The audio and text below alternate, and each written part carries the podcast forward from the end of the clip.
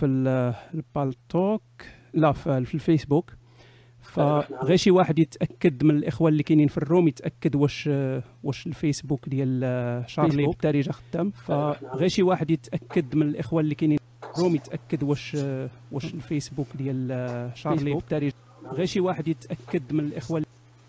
الهضره كانت تتعاود شويه ماشي مشكل، اوكي غادي تعاود عاوتاني واحد شي واحد يتاكد من اوكي. اذا تنظن راه الفيسبوك المباشر خدام، تنظن كذلك المباشر ديال اليوتيوب حتى هو خدام، الاخوان ديال اليوتيوب حتى هما تيعطيوني اشاره بان راه خدام داكشي. اذا كما تتشوفوا يعني في المباشر راه عندكم الصوره ديال الشيخ محمد الفزازي، عندكم الشاط ديال البالطوك، وعندكم كذلك الشاط ديال اليوتيوب. اذا أه تنظن نبداو الحوار ديالنا الان، غادي تكون حصه ديال الاسئله في الاخر. أه معنا اليوم الشيخ محمد الفزازي. أه مرحبا بك شيخ. السلام عليكم، اهلا وسهلا، مرحبا بك وبكل المشاهدين والمستمعين. شكرا عزيزي. أه لغه اللقاء ستكون اليوم اللغه العربيه الفصحى، لان المواضيع التي سنتناولها في حوارنا جلها تمس المسلمين وكذلك غير المسلمين من خلفية إسلامية، بغض النظر عن انتمائهم الجغرافي، فلكي لا نحرم إخواننا من كما أسميهم بني هاشم، لا نحرم إخواننا الناطقين باللغة العربية الفصحى الذين لا يفهمون الدارجة، كي لا نحرمهم من من الاستفادة من هذا اللقاء ومتابعة هذا اللقاء. فسيكون الحوار باللغة العربية الفصحى كما اتفقنا. أنا سعيد جدا أن الشيخ الفزازي قبل الدعوة، وأعتبر وجوده معنا اليوم من البشائر لمستقبل أفضل للحوار، يعني رغم اختلاف طبعا الآراء، فبدل المعارك الطاحنة في المناظرات والمنشورات المشخصنة، فيمكن أن يكون الحوار ومناقشة الأفكار بطريقة حبية وهادئة. فعزيزي الشيخ قبل أن نبدأ حوارنا، حبذا لو تفضلت وأعطيتنا نبذة ولو قصيرة عنك. بسم الله، الحمد لله والصلاة والسلام على رسول الله وعلى آله ومن والاه، ثم بعد. طبعا أنا من مواليد ألف وتسعمئة وخمسين ميلادي بمدينة عفوا قبيلة مرنيسة ضواحي ما بين تونات وتازة، المنطقة الحدود مع الريف وجبالة، الأصل ريفي. ثم بعد ذلك تعليمي مزدوج بين اللغة الفرنسية والعلوم الشرعية. إذن بدأت دراستي في مدينة الرباط. بعد ذلك باختصار شديد تخرجت من مدرسة الأساتذة في مدينة الرباط، ثم زاولت الدراسة أو التدريس لحوالي اثنين وثلاثين سنة في مادة اللغة الفرنسية.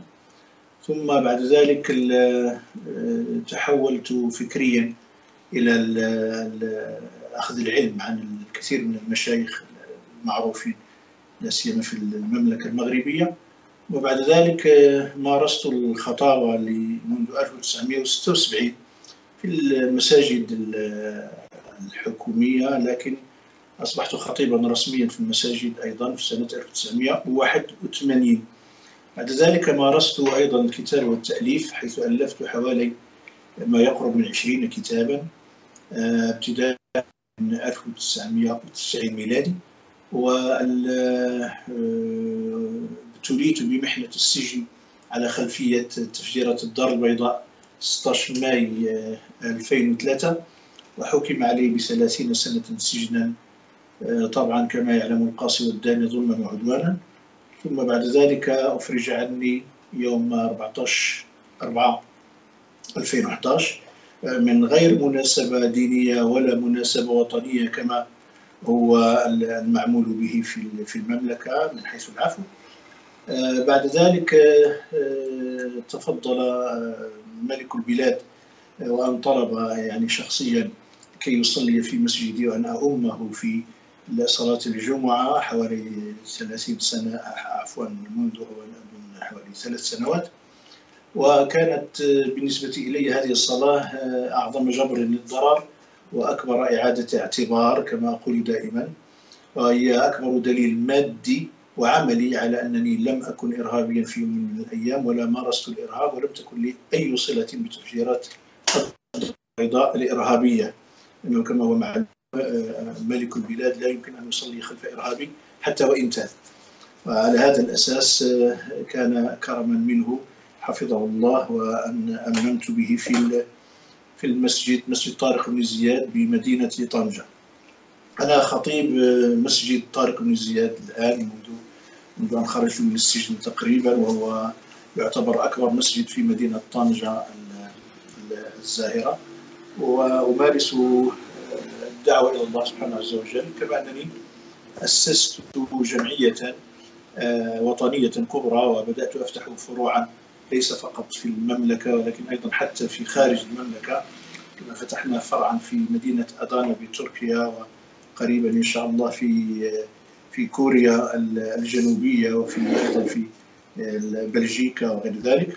فالجمعية المغربية للسلام والبلاغ هي جمعية أخذت على عاتقها محاربة الغلو في الدين والتنطع والدعوة إلى وسطية الإسلام واعتداله ومقاومة الأفكار الدخيلة التي من شأنها أن ينتج عن ذلك ما ينتج من الحروب ومن التقتيل ومن من العداوة. هذا هو باختصار شديد. جميل جدا. خلال ربما في سياق ما هذه الجمعيات التي أسست، ربما في نفس سياق الموضوع، يعني خلال اللقاء الذي دار بيني وبين الشخص الشيخ أبو حفص، وجدت أنني أتفق معه في الهدف لكن نختلف في الطريقة. فهدف الشيخ أبو حفص في في كل ما يفعل هو هدف إنساني، لكن من خلال متابعتي لك أظن أنك لا تتفق معه لا لا لا قلبا ولا قالبا. هل يمكن أن توضح لنا ما المشكلة في أهداف الشيخ أبو حفص النبيلة؟ نحكم على ظاهرها طبعا، يعني ما المشكلة؟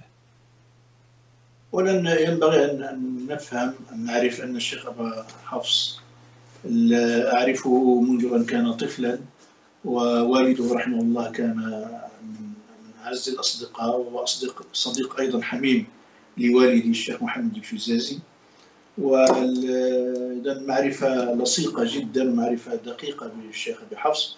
الشيخ أبو حفص كان الحقيقة خطيبا مفوها وداعيا الله عز وجل ناجحا بكل الاعتبارات، وطبعا كما كما قلت ممكن أن نتفق وأن نختلف، هذا شيء طبيعي جدا، أن الله عز وجل لم يخلقنا قوالب نفكر بنفس الطريقة ونقول بنفس الأفكار وننتج نفس الأفكار، لا بد من خلافات، والخلافات التي لا تفسد الود قضية كما تعلمون.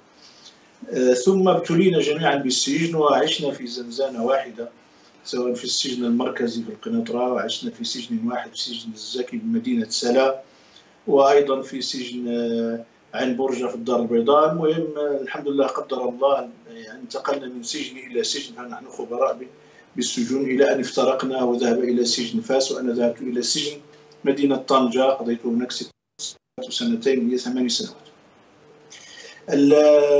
كما يعترف هو الشيخ أبو حفص وكان سلفيا قحا، وأنا لم أعترف في يوم من الأيام أنني كنت سلفيا، أنا لم أكن سلفيا ولا حتى إسلاميا، ولست سلفيا ولن أكون، أنا راض بما سمانا الله عز وجل به، وسماكم المسلمين من قبل في هذا كما في أواخر الحج.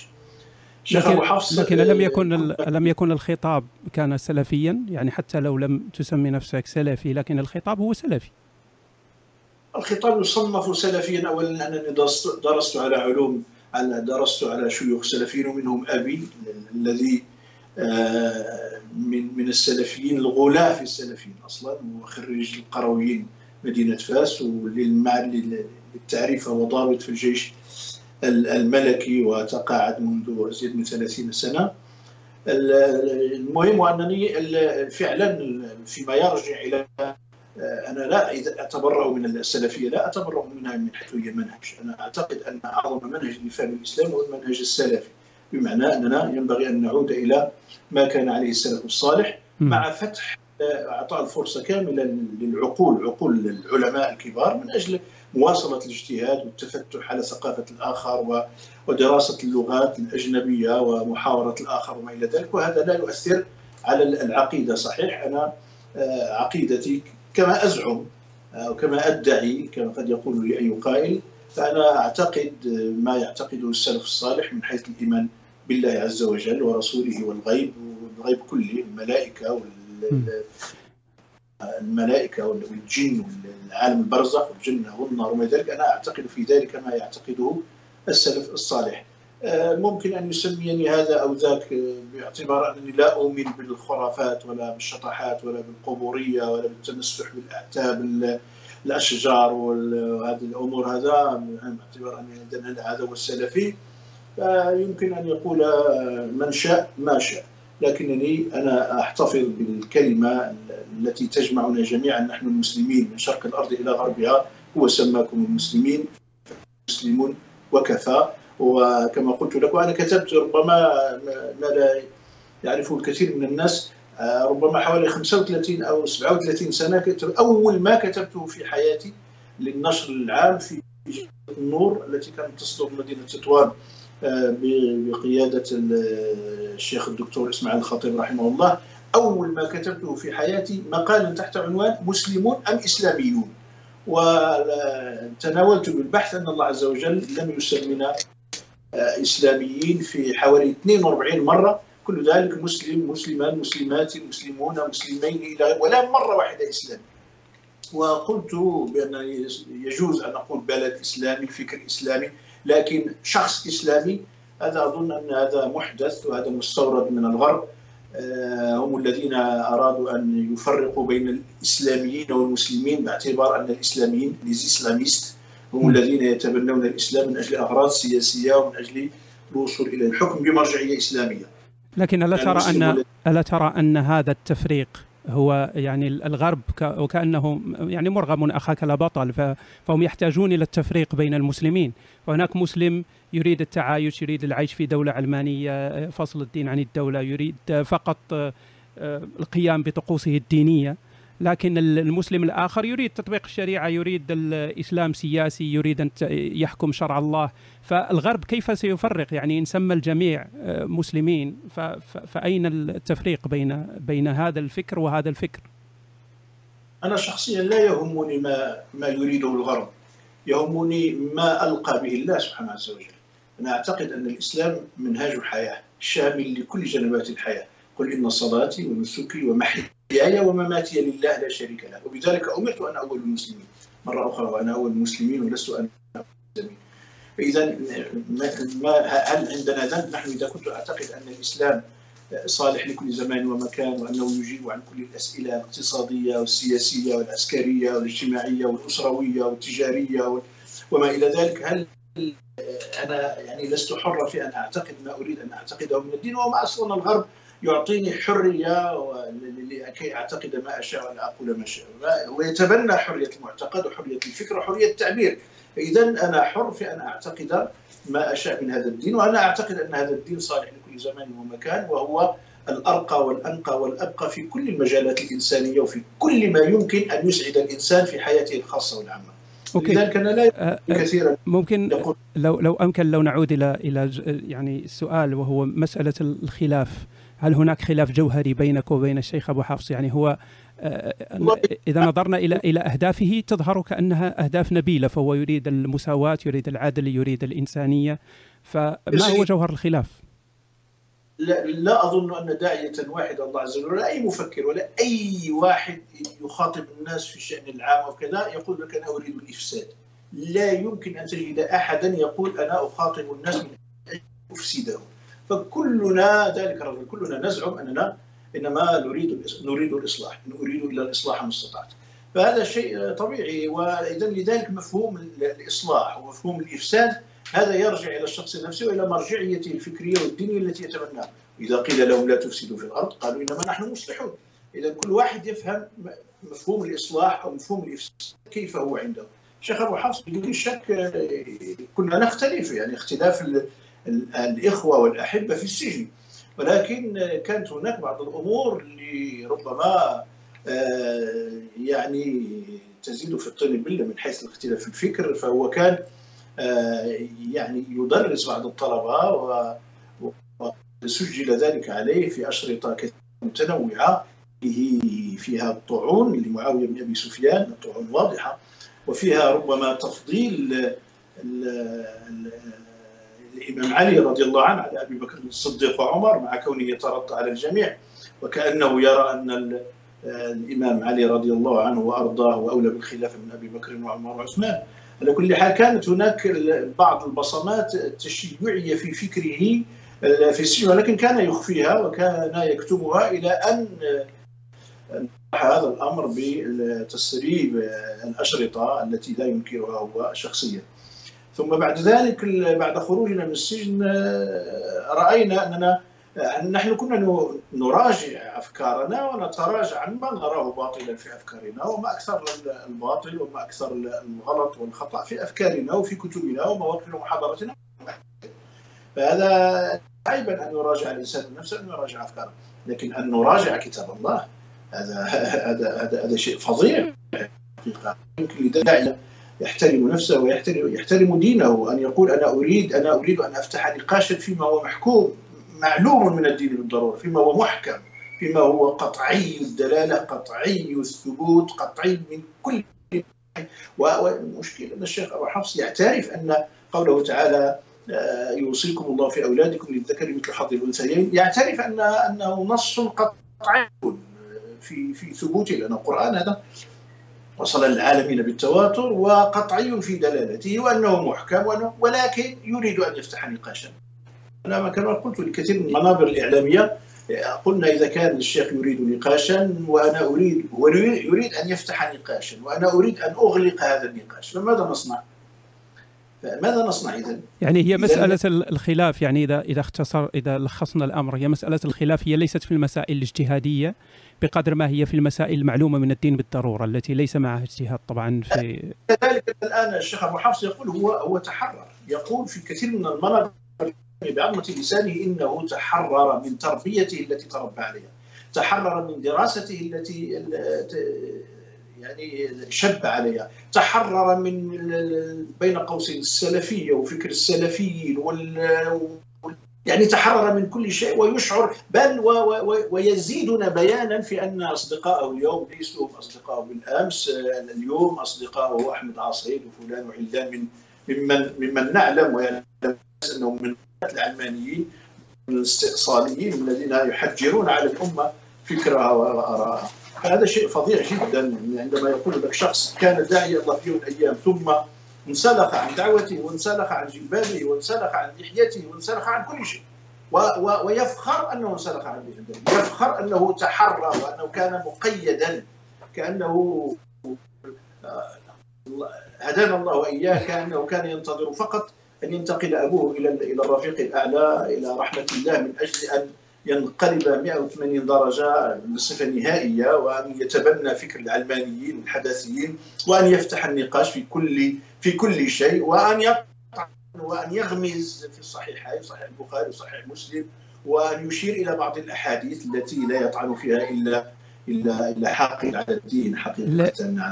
لنترك الآن لنترك الشيخ أبو حفص جانبا، الآن نتكلم عن مسألة مهمة طبعا نسمعها كثيرا في الكلام مع من قاموا بمراجعات وأنت منهم، هي مسألة لا لا أدري أنا لذلك أسأل، هي مسألة يعني مقاصد الشريعة. يعني الإصلاحيون كما كما يسمون يستعملون مقاصد الشريعة كأداة إصلاح، فهم يطوعون النصوص ربما، ونفس السياق الذي تكلمت فيه، يطوعون النصوص لتتماشى مع التطور الإنساني، تتماشى مع القيم الحديثة، مع حقوق الإنسان.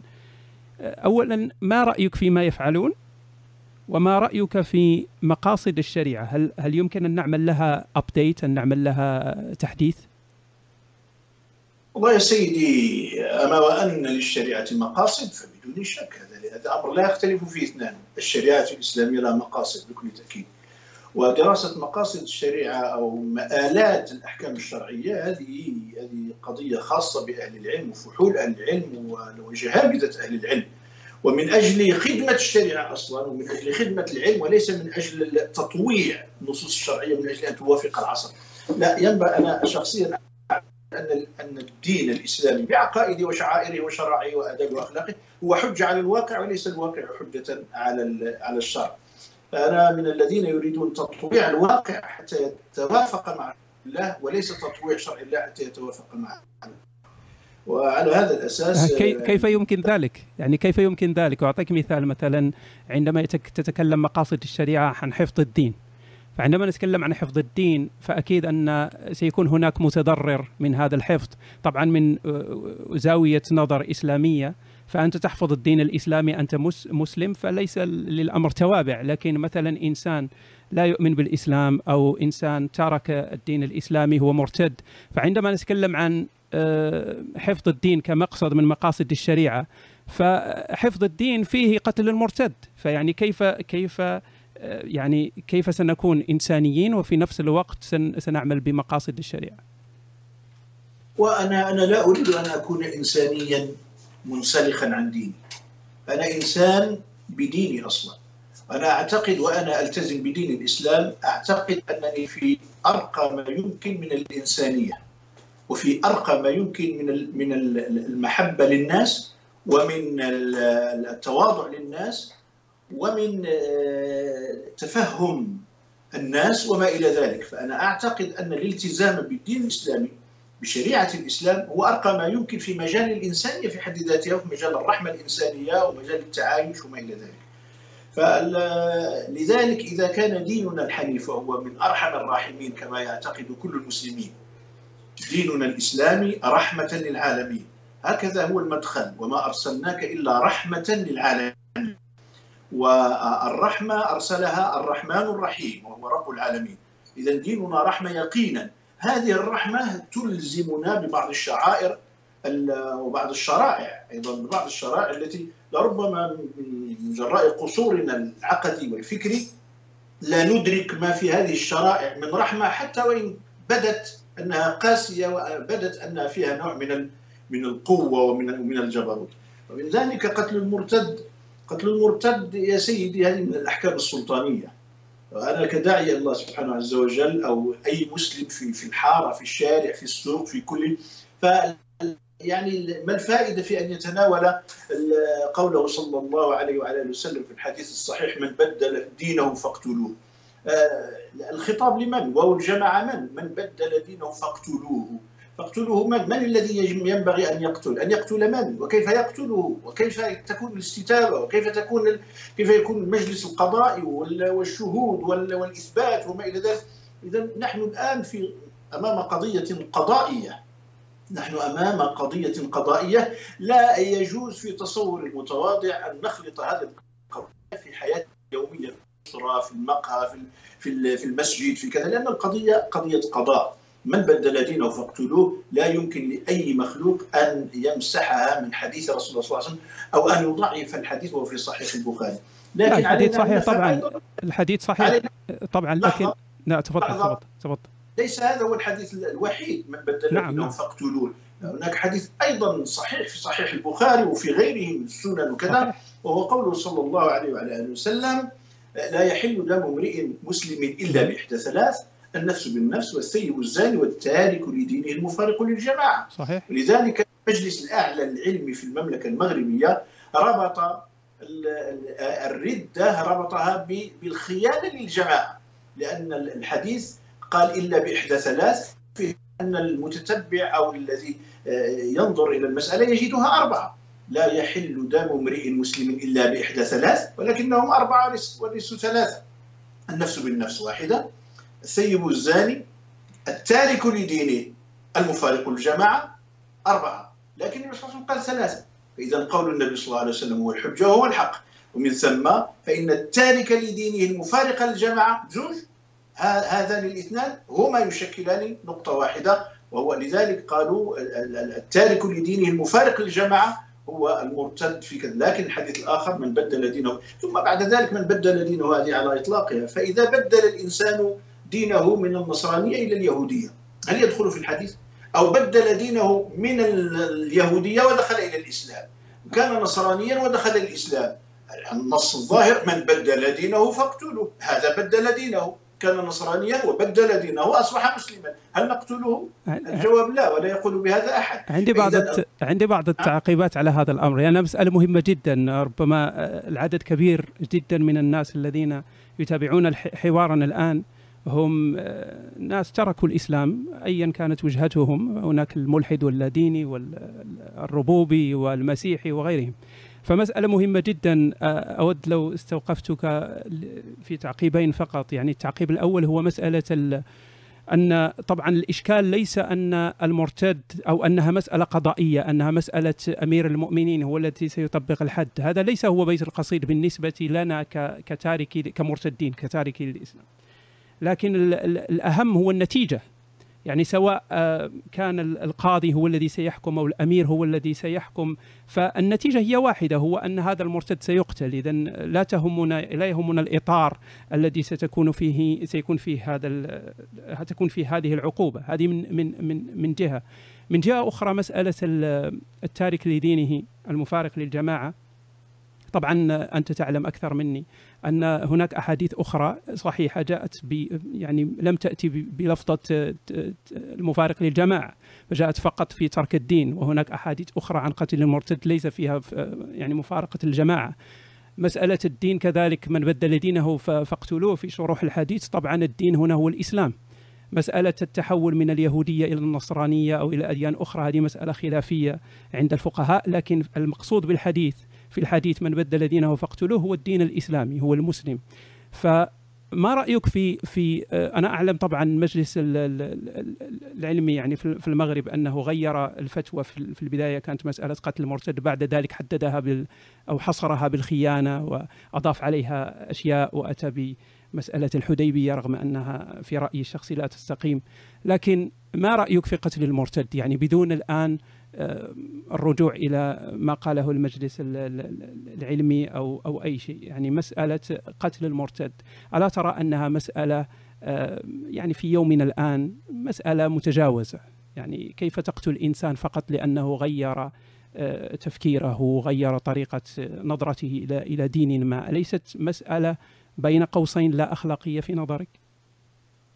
لا لا لا والله، يعني شرع الله هو الخلق كل الخلق، لكن علينا أن نفهم أن الذي يقتل ليس أحد الناس، ولا يمكن لأحد الناس أن يقتل، إلا تحول الحد إلى إرهاب. لا نريد أن يقتل أحدنا في الشارع العام بحجة أنه حتى وإن ارتد حقيقة فلا يمكن لأحد المسلمين أن يقتل مرتدا في الشارع العام، وإلا سنتحول من إلى فوضى لا يقبلها الدين نفسه، ولذلك الفقهاء يسمون يسمون ذلك افتئاتا. هذا الافتئات على الشريعة، لا يمكن للمواطن للمسلم مهما كان إماما أو إماما أو داعيا لا يمكن أن يتحول إلى قاض لينفذ أحكام الله. أحكام الله هذه من أحكام السلطانية، ونحن نتحدث عن حكم شرعي لا نتحدث عن كيفية تطبيقه وممارسته لندخل في فتح مجال الإرهاب وقتل الناس وإلى غير ذلك. وبالتالي بعد ذلك ما يجوز لأي أحد أن يقتل أي أحد بحجة أنه سمعه يسب الدين أو أنه في نظره ارتد عن الإسلام. هذا فتح فتح لأبواب الفوضى ولإراقة الدماء بالباطل، حتى ولو كان المرتد قد ارتد حقيقة، والذي يقتله يقتلها عن حق، لكنه افتئات لا يقبله شيء. لذلك أنا قلت في البداية هذه أحكام سلطانية لا علاقة للداعية بها، ولكنه النص صحيح ولا يمكن أن نغيره من من من دين الإسلام أو أن نؤوله تأويلات متعسفة حتى يرضى عنا زيد أو عمر من الغرب. كي جميل. في نفس في نفس السياق، يعني طبعا أنت سمعت وفي حوارك مع الأستاذ أحمد عصيد يعني كان الكلام عن الإعلان العالمي لحقوق الإنسان الذي فيه طبعا حرية الفكر والوجدان والدين أو المعتقد، حرية الفرد في اعتناق أي دين، والحق كذلك في إظهار الدين. يعني تكلمت بشكل سلبي عن هذا الإعلان من خلال لقائك مع الأستاذ أحمد عصيد، لكن في في الرسالة الملكية بمناسبة الاحتفال بالذكرى الستين للإعلان العالمي لحقوق الإنسان أكد الملك على تشبث المغرب بالإعلان، وقال يعني كان في كلام جميل جدا يخص الإعلان. يعني هل قمت بمراجعة لما قلته في في الماضي عن الإعلان أم ما زلت تتبنى نفس الموقف؟ لا، لا بد أن نفهم أن نضع الأمور في في نصابها. المملكة المغربية التي وافقت على الإعلان العالمي لحقوق الإنسان وعلى المواثيق الدولية في حقوق الإنسان وما إلى ذلك، كما هو بين وواضح في الفصل التاسع عشر من الدستور المغربي لسنة ألف وتسعمئة وأحد عشر الدستور، لا بد أن نفهم أن ذلك مشروط بالدستور بموافقة القانون العام للمملكة والوضع العام للمملكة، ولا ينبغي أن يخالف. وأظن ليست هناك دولة واحدة تتعامل مع منظومة حقوق الإنسان أو مع غيرها من المنظومات الكونية بين قوسين التي يسمونها كونية أو الدولية بعيدا عن الخصوصية. في كل الدول بين قوسين الديمقراطية نجد تلك الدول تنتهك هذه الحقوق نفسها بحجة الخصوصية. ف يعني تنفيذ يعني أكثر من ولاية في الولايات المتحدة الأمريكية، ولا يمكن أن يقول لي أحد بأن أمريكا ليست ديمقراطية. وهناك أيضا انتهاكات لحقوق الإنسان جملة وتفصيلا في الغرب في كثير من الدول، وفي كثير يعني هذا شيء حديث ولا حرج بحجة الحفاظ على العلمانية كما هو حاصل الواقع في فرنسا وفي غيرها وقس على ذلك. ما فالمملكة المغربية التي قبلت هذه المواثيق ووقعت عليها وتحترمها إنما تفعل ذلك في إطار الخصوصية المغربية ومع التوافق مع القانون المغربي والشريعة الإسلامية. لا ننسى أن الدستور الذي قبل هذا هذه الأمور قبلها وأن يجعل حجة الإسلام هي هي الحجة العليا، وليس يعني الحجة التي تعلو ولا يعلى عليها. في كل يعني في أكثر من بند الدستور المغربي المغرب دولة إسلامية، المغرب دولة دينه دينها الرسمي الإسلام، ويمنع الدستور المغربي من مراجعة أي نص قطعي شرعي من قبل أي برلماني أو وزير وما إلى ذلك. فإذا فعل فكما يدل أظن الفصل الخامس والسبعون أظن أن يعني نص على نزع الحصانة منه ولا بد من تقديمه إلى المحاكمة. إذا على أن القوانين المغربية انطلاقا من الدستور أو القانون الجنائي وما إلى ذلك هو فوضى أو همل أو يعني كيفما اتفق، لا لا مرحبا بهذه القوانين لكن في في إطار المرجعية الإسلامية، الدين الإسلامي الحنيف الذي هو دين المغاربة ودين الدولة المغربية. لكن هذا هذا نتكلم الآن عن الدستور المغربي أو القوانين المغربية. الدستور المغربي هو هو وضعي إذا استثنينا طبعا مسائل بعض مسائل الإرث والأحوال المدنية. أه نعم. وحقوق الإنسان والمواثيق الدولية هي وضعية أيضا. نعم نعم، لكن أنا الآن أتكلم عن عن القانون المغربي. بعد من ذلك حقوق الإنسان لم يكن بينهم أولئك السبعة في الأمم المتحدة لم يكن بينهم مسلم واحد ولا عالم واحد، لا مسلم بل عالما أو فقيها أو كذا، فكلهم كانوا غير مسلمين. نعم أنا أنا أتكلم الآن فقط عن المغرب الآن عن الدستور المغربي، يعني كأنه سؤال آخر يعني ليس له علاقة بالضرورة مع السؤال الأول. لكن هل هل هذا القانون الوضعي يعني هل هل أنت راضٍ عليه في المغرب أم تتمنى تطبيق الشريعة في المغرب؟ لا، تطبيق الشريعة يتمناه كل مسلم على وجه الأرض، ولا أظن أن مغربيا واحدا يمكن أن يطعن في شرع الله. هذا مسألة محسومة ابتداء من آخر إنسان إلى أعلى إنسان في المملكة، شرع الله أن فوق كل اعتبار. أن نتخلف في تطبيق هذا الشرع أو اعتبارات متعددة لإكراهات ل... هذا هذا شيء وارد، ولا أقول ولا يمكن أن يقول أي قائد بأن شريعة الإسلام تطبق في في في المملكة المغربية حرفيا من أولها إلى آخرها، ولا يقول بهذا أحد، ولا تطبق أصلا في أي دولة كما أتصور في أي دولة من دول العالم كما كما كما فهناك لابد طبعا على تفاوت. ومن ثم فالدستور المغربي ليس وحيا لكنه أحسن من مما سبق، ونطمح إلى تغييره في المستقبل إذا ارتأى الخبراء وكذا حتى يتوافق مع كثير من القضايا. لكن تطويع الدستور للمصالح الوطنية الكبرى تطويعه شيء مقبول وشيء ربما واجب، لكن ليس تطويعا من أجل أن يوافق الشرع أو من أجل مهيمنا على الشرع أو حجة على الشرع. شرع الله يبقى هو الشرع، ودين الله يبقى هو الدين، وأحكام الله تبقى عليا إلى إلى قيام الساعة. هذه عقيدتنا إن شاء الله عز وجل نموت عليها. لكن لكننا شخصيا من الذين وافقوا على هذا الدستور ووافقت عليه وصوتت لصالحه وقلت نعم، ليس لأنه من أول حرف إلى آخر حرف حق مطلق لا يأتيه الباطل من بين يديه ولا من خلفه، وهذا لا يقول به أحد، ولكن لأنه أفضل ما يمكن أن تعامل به بين الفرقاء السياسيين وبين ذلك. لكن لماذا لماذا الدعاة والخطباء أهل العلم عموما في المغرب لماذا لا يتكلمون عن ذلك؟ يعني ولو ولو من باب النصيحة، فنحن إذا كنا إذا سلمنا أننا عندنا أمير المؤمنين، وأكيد أن أمير المؤمنين يريد تطبيق الشريعة يعني أوتوماتيكيا، هذا ما يعتقد الإنسان، فلماذا لا لا يتقدم له الدعاة والخطباء أهل العلم؟ لماذا يتقدمون بالنصيحة لأمير المؤمنين؟ يعني ممكن حتى حتى لو لم يكن تغيير جذري للدستور، لكن هناك مجالات للتغيير، يعني ظهير شريف ربما، هناك مجالات للتغيير لنقترب على الأقل للشريعة. لا، وبكل تأكيد يعني لا ننسى أن المملكة المغربية لا سيما في في العهد الجديد عهد الملك محمد السادس، لا ننسى أنها ورثت من المخلفات الاستعمارية ما ورثت، يعني هذا لا ينكره أحد. نحن كنا محتلين من قبل فرنسا وغيرت فينا الكثير من القناعات، والكثير من أبنائنا درسوا في الجامعات الغربية، والمملكة بكل تأكيد لها مصالح كبرى ويعني محكومة بإكراهات عالمية اقتصاديا، علاقات عسكرية سياسية مع أمريكا مع الغرب مع كذا.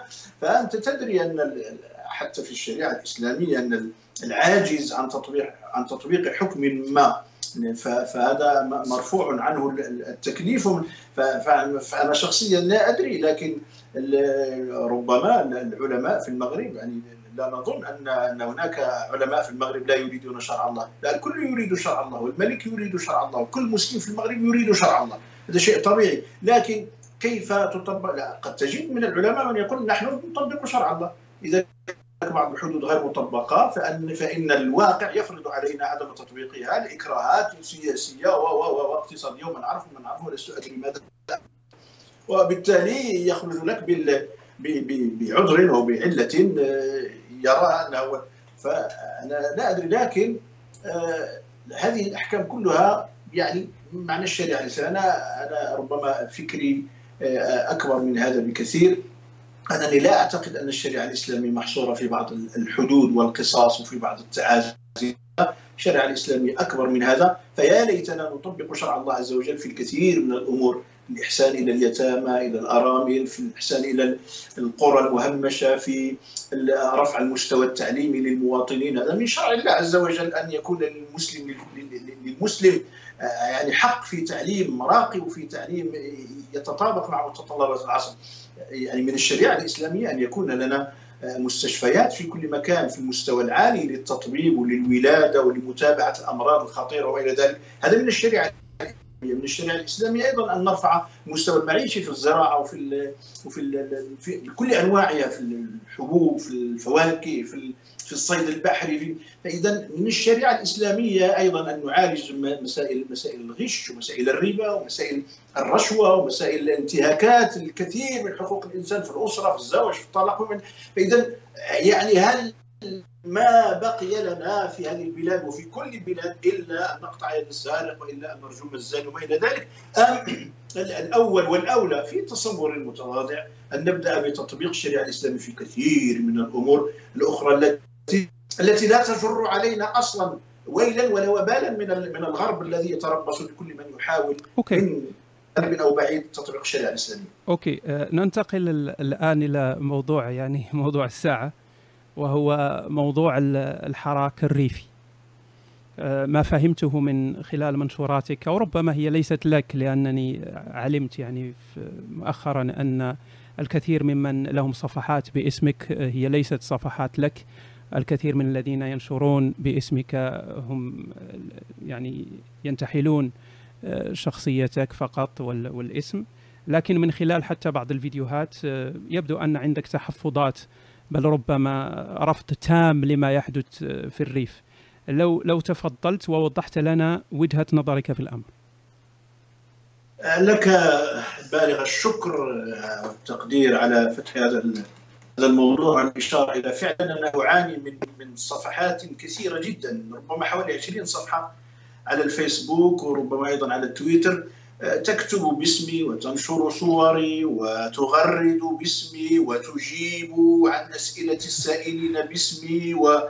ويلتقطون أفكاري بسرعة بالغة من الصفحة الرئيسية ليوهموا الناس. أبعد من ذلك يضعون رقمي الحقيقي، رقمي رقم الهاتف الحقيقي على الصفحات المزيفة.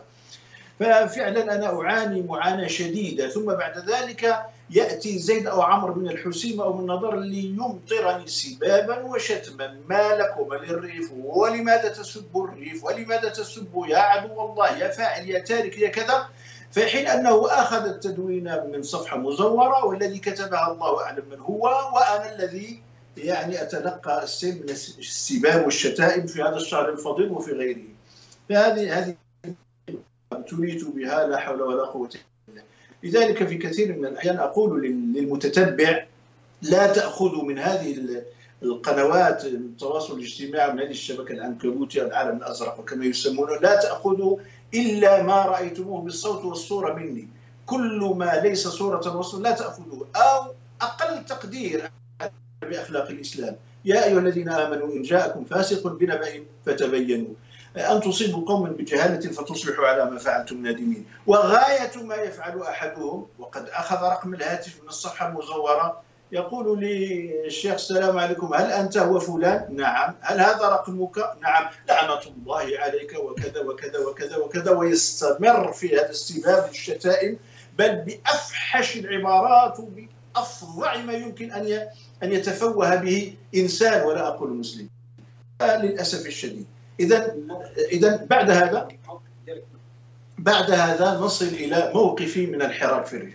فاعلم سيدي أنني سأقول هذا الكلام، أنا لا أخاف إلا الله سبحانه عز وجل، وأنا ريفي، أنا ريفي، ومن ثم من قال بأنني أكره الريافة، أنا لا أكره نفسي، ولا يمكن أن أكره ملايين من سكان الريف وهم من بني جلدتي ومن بني وطني، وجلهم وجلهم من الذين آباؤهم سالت دماؤهم من تحرير هذا الوطن. يا سيدي، هل تعلم أن والدي هو رئيس جيش التحرير في الريف؟ والدي محمد الفزازي هو رئيس جيش التحرير في الريف، الرجل الذي ذهب إليه محمد الخامس رحمه الله برجليه مع الحكومة يومئذ أظن خمسة وخمسين أو ستة وخمسين لزيارته على الجبل. فكيف يمكن أن أكون عدوا لأهل الريف أو أن أصف الريف بأي وصف مشين ولا يليق بي أصلا وليس لي، وما كنت أبدا ولن أكون أبدا لأصف الريف وأهل الريف ب بحرف يسيء إليهم. فإنني حينها سأصف نفسي بهذا السوء. لأنتقل لأقول الحراك في الريف أو المظاهرات في الريف أو المسيرات مدينة الحسيمة على وجه الخصوص، وهذه المطالبات أنا أؤيدها والله، وددت أن أكون في الصف الأول في هذه المسيرات وأن أرفع راية المغرب، أن أرفع الراية الوطنية، لا أرفع راية الجمهورية الريفية الوهمية. هنا ينبغي أن نكون واضحين. أنا مع المطالب الشعبية التي تطالب بالأشياء اجتماعية ثقافية تعليمية من أجل محاربة الفساد، محاربة الاستبداد، محاربة اللوبيات الذين يسرقون الأسماك من الميناء ويسرقون أموال الناس وضرائب الناس والفساد في الرشوة والمؤسسات. أنا مع أهل الحسين في هذا، وما أظن مغربيا واحدا يعاكس هذا التوجه. كل المغاربة مع الحقوق المشروعة لأهل الحسيمة ولأهل الريف، كما أن عقلاء الريف كلهم مع الحقوق المشروعة الاجتماعية وغيرها في جبل الأطلس، في سوس، في في الشرق، في في جيك، في لست أدري، في الراشدية، في كل مكان. فلا لا, لا يمكن لا نتصور بأن الحسيمة تعيش في أسفل سافلين وأن المناطق الأخرى ما شاء الله تعيش في على مستوى النرويج أو الدنمارك. كل المناطق لها خصائص. أن يطالب أهل الحسيمة بمستشفى، بجامعة، بمصنع، بمعامل، والله هذا حقهم، ولا يمكن لعاقل أن يقف في وجههم وهم يطالبون بهذه الحقوق بالسلمية وبكذا. لكن أنا شخصيا ممن يلح تكون هذه المطالب تحت الراية الوطنية، تحت السيادة المغربية. عندما لا ترفع راية واحدة للوطن، عندما لا ترفع صورة واحدة لملك البلاد، عندما ترفع رايات أخرى لا ندري من أين ولا ندري الأهداف السياسية التي ممتلكة. عندما يعلن من يعلن أن الريف من هنا والعروبة من هناك، عندما يعلن الزفزافي ناصر الزفزافي بأن الاستعمار الإسباني كان أرحم من الاستعمار العروبي، عندما نصل إلى هذا المستوى أن المملكة المغربية تمثل الاستعمار العروبي لجمهورية الريف، اسمح لي هذا شيء هذا شيء لا يمكن أن نقبله. لا يمكن أن نقبل الخطاب بأن الجيش الحربي، الجيش الملكي والجيش الحربي، وأن الدرك والدرك الحربي، وأن المؤسسات الأمنية مؤسسة حربية، ولا يمكن أن هذه الجيوش وأن نقول يا جيش اذهبوا إلى القرقرات ولماذا شئتم عندنا يا كذا، وأن نقول وأن يقول الزفزافي وغيره للملك لملك البلاد الذي يحظى بال بالإجماع الوطني أو يكاد من حيث المحبة ومن حيث الاعتراف ومن حيث البيعة، إن كنت تزعم أنك أمير المؤمنين فافعل كذا وكذا. كيف إنه يزعم؟ ما هذا ما هذا لذلك أنا ضد الخطاب الذي يقسم هذه الأمة، أنا ضد الخطاب الذي ينحو مع إقامة جمهورية وهمية لن تكون أبدا في يوم من الأيام هذه الجمهورية الوهمية. فلماذا إذا خلق الفتنة والأمثلة الدموية موجودة أمام أعيننا؟ سوريا بدأ الثوار فيها بالسلمية وبكذا وبهذا وإلى آخره إلى أن أصبحوا يتسولون نخبة الخبز في المساجد في أنحاء العالم. لكن تعقيب بسيط تعقيب بسيط على مسألة العلم الأمازيغي، لماذا لم يرفع الأمازيغ العلم؟ العلم الأمازيغي أنا لو شاركت في في مسيرة الحسيمة أو في أي مسيرة أخرى سأرفع العلم الأمازيغي بيد وأرفع العلم الوطني بيد، لأن العلم الأمازيغي يمثل ثقافة، يمثل صحيح ثقافة صحيح. إذا أين الإشكال؟ إذا أين الإشكال؟ الدستور المغربي، اللغة الأمازيغية لغة رسمية في المملكة المغربية. نعم، لكن أين الإشكال إذا؟ يعني إذا رفع الأمازيغي هم هم يعني أنا أسمع أنا لا إشكال، بالعكس أنا لا إشكال، أنا الإشكال عندي في رفع راية الجمهورية الريفية الوهمية، أنا الإشكال عندي في إصدار الخطابات التي تفرق الشعب المغربي، أنا الإصدار عندي في أن نقول نحن الريف وأنتم العياشة، لأنهم تقولون عاش الملك، أنتم نحن نقول عاش الريف ولا عاش من خانه، بمعنى أن الخطاب نفسه يعني فيه تقسيم واضح للمملكة المغربية على أساس عرقي وأساس لغوي، هذا مرفوض يعني شرعا وعرفا وواقعا وقانونا بكل الاعتبارات، هذا هو الذي. فإذا أنا انتقدت الزفزافي أو غيره في هذا الخطاب المتشنج الذي يسب المغاربة وأن المغاربة عياشة وأنهم يركعون للبشر وأنهم يعبدون الملك وأنهم وساروا في هذا الخطاب هذا المتشنج الذي يفرق ولا يجمع، فحينها يقول لي قائل أنت عدو الريافة. اسمح لي، الزفزافي ماشي هو ريافة، الزفزافي واحد من الريافة، وأنا أعرف من الأصدقاء أن الريافة من أقول لك الريافة هم ثلاثة أقسام في هذه المنطقة حسب تصوري. هناك من أهل الريف من لا يريد أصلا هذه التظاهرات ولا هذه الجمهرة أصلا، ربما لأن له مصالح وله كذا وكذا وعايش بخير وعلى خير والأمور ماشية فلا يريد فتنة ولا يريد، وهو هذا جانب مهم من سكان الريف. هناك جانب ثاني من رأى في في عياله في بطالة وفي ظلم وفي المحكمة وفي وفي وفي وفي فقام هذا الحراك وقامت هذه التجمهرات السلمية وكذا وراحت ومشت بعيد ويطالبون مطالب اجتماعية وثقافية، وأنا أؤيدهم مئة بالمئة ولا اعتراض لي، لا اعتراض لي أبدا على هذا هذا هذا هذه المطالب ابدا ابدا، وانا اطالب من هذا المنبر الحكومه المغربيه ان تسعى جاهده على الفور وعلى جناح السرعه لتلبيه ما يمكن تلبيته على الفور، ليس فقط في الحسيمه، في الحسيمه وفي الاماكن الاخرى، لان اذا استعملنا العصا السحريه في تطبيق كل شيء بين عشيه وضحاها وهذا مستحيل، فقد تقوم يعني لست ادري في في الاطلس في الحاجب في فرنسا في الرباط في الدار البيضاء في مراكش في اكادير في كل مكان، كل مكان يقول والله والله نجحت في الحسيمه اذا فل فلنشعلها نارا لاننا ثم بعد ذلك نحرق الاخضر واليابس. لكن اليس اليس انا انا يعني نظرتي الشخصيه للامر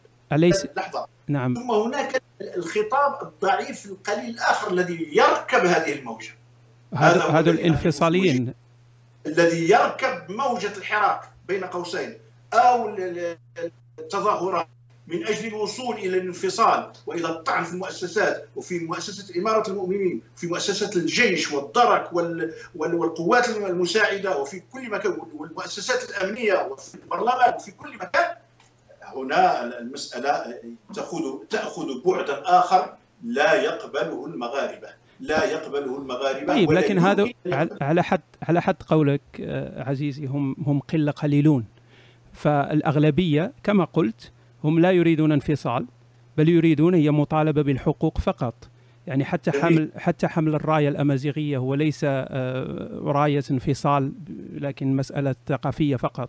وحتى في كلامهم يعني أنا شاهدت فيديوهات هم يؤكدون على أنهم ليسوا انفصاليين. فإذا كان الأمر كذلك يعني كيف نحاسب الأغلبية الساحقة؟ نحاسبها باستثناءات بسيطة. ولذلك أنا أقول محاسبة الأغلبية البسيطة كما تتفضل أمر مرفوض، مرفوض بكل الاعتبارات. والآن كل المسؤولين وكل العقلاء في المملكة يرفضون محاسبة الناس أو معاقبة الناس أو سجن الناس لأنه يريدون مطالب اجتماعية وثقافية وما إلى ذلك. هذا أمر مرفوض، وملك البلاد على رأس الرافضين لهذا الأمر. نحن نقف في وجه الذي يريد أن يقتطع الريف المغربي، ليس فقط لا نقول الريف، الريف المغربي من أمه وأبيه المغرب. هذا هو، وهذه القلة هي التي ثم يأتي أحد هؤلاء القلائل يقول لي ولغيري أنت تعادي الريف. لا يا سيدي، الزفزافي ليس هو الريف، الزفزافي ريفي في تصوري وفي معتقدي أن لسانه وتصرفاته قد شذت عن عن عن الإجماع الريفي في حد ذاته. عندما يذهب إلى مسجد خطبة الجمعة ويوقف هذه العبادة ويرمي الميكروفون أمامه ثم يحدث الضجة والبلبل في المسجد.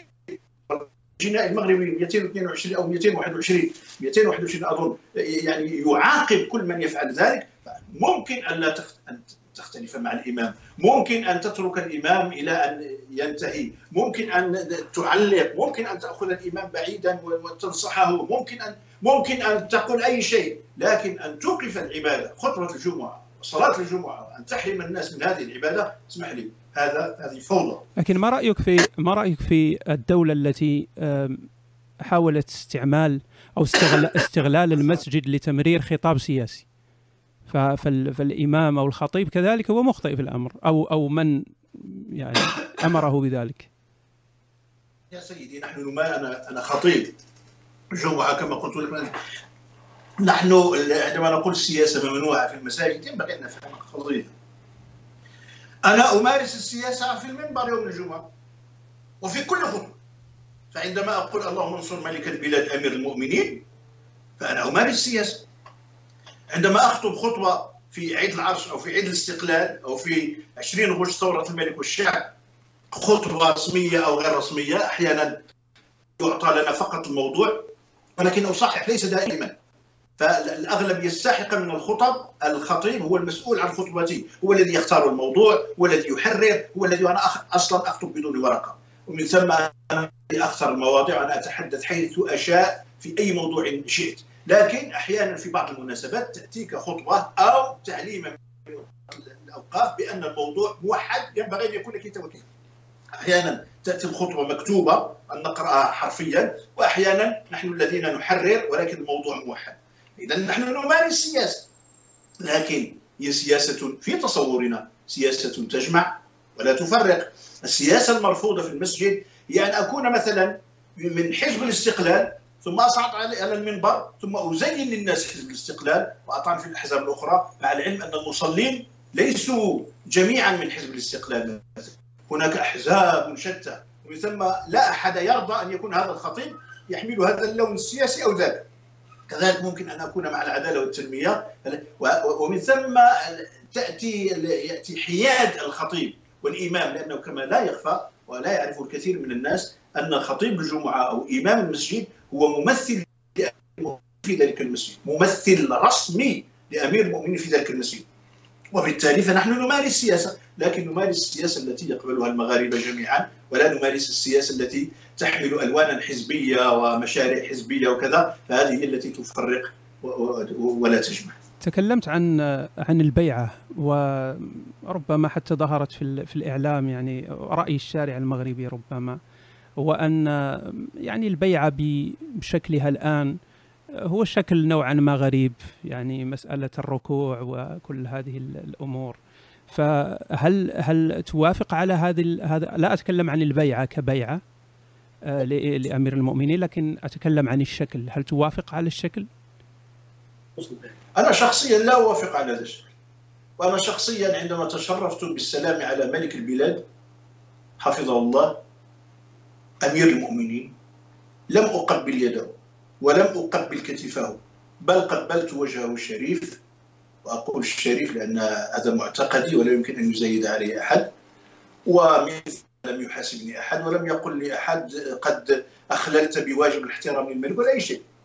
الذين يريدون أن يقبلوا الأيدي والأرض هذا شأنهم، لكن هناك طقوس بكل تأكيد وقد تحدث فيها الكثير من من المفكرين ومن أدا، وهناك من طلب مراجعتها وهناك وهناك وهناك، لكن هل فعلا الآن يعني هل هو هل هو فعلا ركوع؟ لأن الركوع في تصوري الركوع يحتاج إلى شرطين اثنين، الشرط الأول نية الركوع، والركوع الشرط الثاني هيئة الركوع. وهيئة الركوع كما هو معلوم الركوع الشرعي، وأن يكون الكفان على الركبة، وأن تكون نية الركوع ونية العبادة لذلك الشخص. أنا أقول لك بملء في الركوع لمخلوق كفر بالله، الركوع الذي هو ركوع أو السجود الذي هو سجود شخص ما أو أو لحجر أو لقبر أو ل... هو خروج عن ملة الإسلام. ولذلك أعتقد أن هؤلاء الذين ينحنون للملك لا أظن واحدا منهم يركع للملك، بل هي طقوس انحنائية مبالغة في الانحناء، لأن الملك نفسه يركع لله ويسجد لله. لا وطبعا كيف... الكلام عن الشكل طبعا، وأكيد أنهم لا لا يركعون ل تماما ل... فهل نتصور قلنا للملك محمد السادس الناس يركعون لك، فسيقول لك لا أنا لا أريد أحدا أن يركع لي. فإذا القضية قضية هل هي ركوع أو لا؟ أنا أقول ليست ركوع، هو انحناء مبالغ فيه، طقوس موروثة من قرون. رأيي أن تزول، رأيي أن تزول، وإذا زالت لا ينقص من احترام الملك ولا من من من هيبته أي شيء. هذا رأي متواضع متواضع، لأن الملك أنا أقول لك بكل صراحة الملك له في قلوب المغاربة من المحبة ما فوق هذه الطقوس أصلا. فهذا الرجل حقيقة محبوب عند شعبه إلى حد بليغ، وهذا الرجل قد جعل من قلوب المغاربة أو جل المغاربة من قلوبهم العرش الحقيقي، وليس ذلك العرش الذي هو من كرسي ومن ما أدري من من الزخرفة. قلوب المغاربة هي عرش الملك محمد. الذين كنت أبغض الحسن الثاني رحمه الله بغضا شديدا، وكنت لا أخفي، وكنت أكفره وأكفر جده وأكفر وأكفر كل من يقترب إلى إلى إلى العرش العلوي، لكني كنت مخطئا وكنت قاسيا وكنت خارجيا وكنت ضالا عقديا. ولذلك بعد ذلك وبعد مراجعة كذا جميل. هذا هو هذا هذا هو أشهد الله أنني أنني أعلن محبتي للملك المغربي محمد السادس، لا أقول إنه عمر بن الخطاب ولا أبو بكر الصديق ولا أنه يوحى إليه ولا أنه يأتي بالحق كله ويطبق، لا أقول هذا أبدا، ولا هو يقول هذا ولا أحد يقول هذا. هذا هو هذا هو هذا هو هذا هو ربما السؤال الذي كنت أود طرحه، وهو أنه كانت عندك مواقف تكفيرية في الماضي وتراجعت عنها لاحقا. سؤالي ذو شقين. أولا، ما هي القاعدة الدينية التي بنيت عليها منهجك التكفيري في الماضي؟ وما هو السبب في التراجع أو المراجعة؟ هل هو اجتهاد شخصي أم خطأ في فهم النصوص؟ أكيد أنك عندما كنت تكفر كنت تستند على نصوص، فهل هو خطأ في الفهم فهم هذه النصوص أم هو شيء آخر؟ يا سيدي التكفير من حيث هو أنا ورثته من كثير من العلماء ومن كثير من العلماء الكبار، لا أريد أن أسمي أحدهم وقد انتقلوا إلى عفو الله رحمه الله، عندما يقول أحدهم الوطن وثن، الوطن وثن، عندما يقول لي أحدهم تحية العلم شرك بالله وخروج عن ملة الإسلام، لأن في الصلاة نقول التحيات لله والصلوات والطيبات. عندما آخذ من هذا فأنا ورثت ذلك التكفير وعشت في حمأته، فكنت أكفر أكفر الحكام كل الحكام، لا بل انتقلت إلى تكفير العلماء الكبار أمثال بن باز والعثيمين والشيخ القرضاوي والمقرئين أمثال السديس وغيرهم من العلماء ومن المقرئين بل كنت أكفر الحركات الإسلامية كلها والديمقراطية برمتها ومن يقول بها ومن يشارك في الانتخابات والبرلمانات التي هي بيوت للأزلام وأندية للشرك والتشريع من دون الله وما إلى ذلك. فأنا ورثت هذه الثقافة من كثير منها وكنت أعتقدها وأكفر الجميع حتى وإن في الواقع بيني وبين نفسي لم أكن ذلك الخارجي اللي الذي يؤمن بالتفجير والتقتيل وكذا أبدا، لم أكن هذا في يوم أمارسه في يوم. وأنا كنت أصلا مدرسا وخطيبا في المساجد الرسمية منذ كما قلت لك رسمي منذ ألف وتسعمائة وواحد وثمانين. نعم، هي لكن هي هي أنت تقول أنك ورثت هذه الثقافة، لكن ألا تستند مسألة التكفير، ألا تستند على نصوص، ألا تستند على شيء من ال... بالتأكيد. نعم نعم نعم. فكيف سن... فكيف تتعامل الآن مع نفس النصوص التي اعتمدت عليها في التكفير؟ كيف تع... كيف تتعامل مع هذه النصوص الآن وقد تراجعت عن ذلك؟ بكل بساطة كنا نفهم نصوص الشرع فهما خاطئا أو قاصرا. أذكر على سبيل المثال قوله صلى الله عليه وسلم: أمرت أن أقاتل الناس حتى يشهدوا أن لا إله إلا الله أن محمد رسول الله ويقيموا الصلاة ويؤتوا الزكاة، فإذا فعلوا ذلك عصموا مني دماءهم وأموالهم إلا بحق الإسلام وحسابهم عنه. عصموا مني دماءهم وأموالهم، بمعنى أن الذي لا يؤمن ولا يصلي ولا يزكي دمه حلال وعرضه حلال وماله حلال. لذلك لا تعجب إن وجدت لي ولغير بعض الفتاوى في استحلال أموال الأوروبيين الكفار واليهود، وهذا كان خطأ مني ومن غير خطأ فظيعة. فلا يمكن أبدا بناء على هذا الحديث أن نستحل أموال الناس وأعراض الناس بفهم هذا الحديث، وكان فهمنا فهما خاطئا تماما. يعني أمرت أن أقاتل الناس، نحن كنا نفهم درجتنا أن الناس إنما هم الناس والبشر، في حين أن الألف واللام للعهد، فالمقصود بالناس هنا بإجماع أهل العلم. فأنا لست أدري كيف كانت على أعيننا غشاوة. الناس هنا للعهد وليست للجنس، والمقصود بهم هم كفار مكة، هم كفار قريش، بدليل أن هناك نصوصا أخرى تخير في الغزوات وفي الفتوحات تخير أولئك الناس بين الإسلام. إن قبلوا الإسلام فبها ونعمت، إن لم يقبلوه يدفعون الجزية، إن لم يدفعوا الجزية فهناك القتال. إذن هناك ثلاثة أمور، هذه الأمور الثلاثة لا نجدها في قوله صلى الله عليه وسلم عفوا أمرت أن أقاتل الناس حتى يشهدوا، لأن الحديث قال حتى يشهدوا أن لا إله إلا الله محمد رسول الله فقط، إما أنهم مسلمون أو يقاتلون. فإذا نحن كنا نعمل ببعض الأحاديث الصحيحة بكل تأكيد التي نزلت في خصوصية معينة، وكنا نعمل على كل الناس. إذا كنا خاطئين، نحن انتقلنا من ذلك الغلو والتنطع وتكفير الناس بالباطل واستحلال أموال الكفار يهود والنصارى، استحلال أموالهم وأعراضهم وأن السرقة سرقتهم جائزة وكذا. نحن كنا بناء على فهم باطل لنصوص شرعية صحيحة.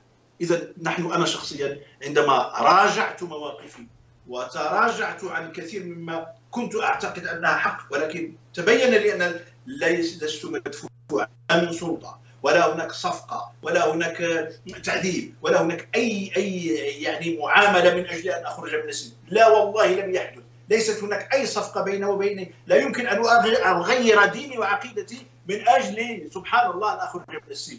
من قال من قال هذا؟ أنا عقيدتي الآن هي عقيدة فيما أتصور أن عقيدة أهل السنة والجماعة.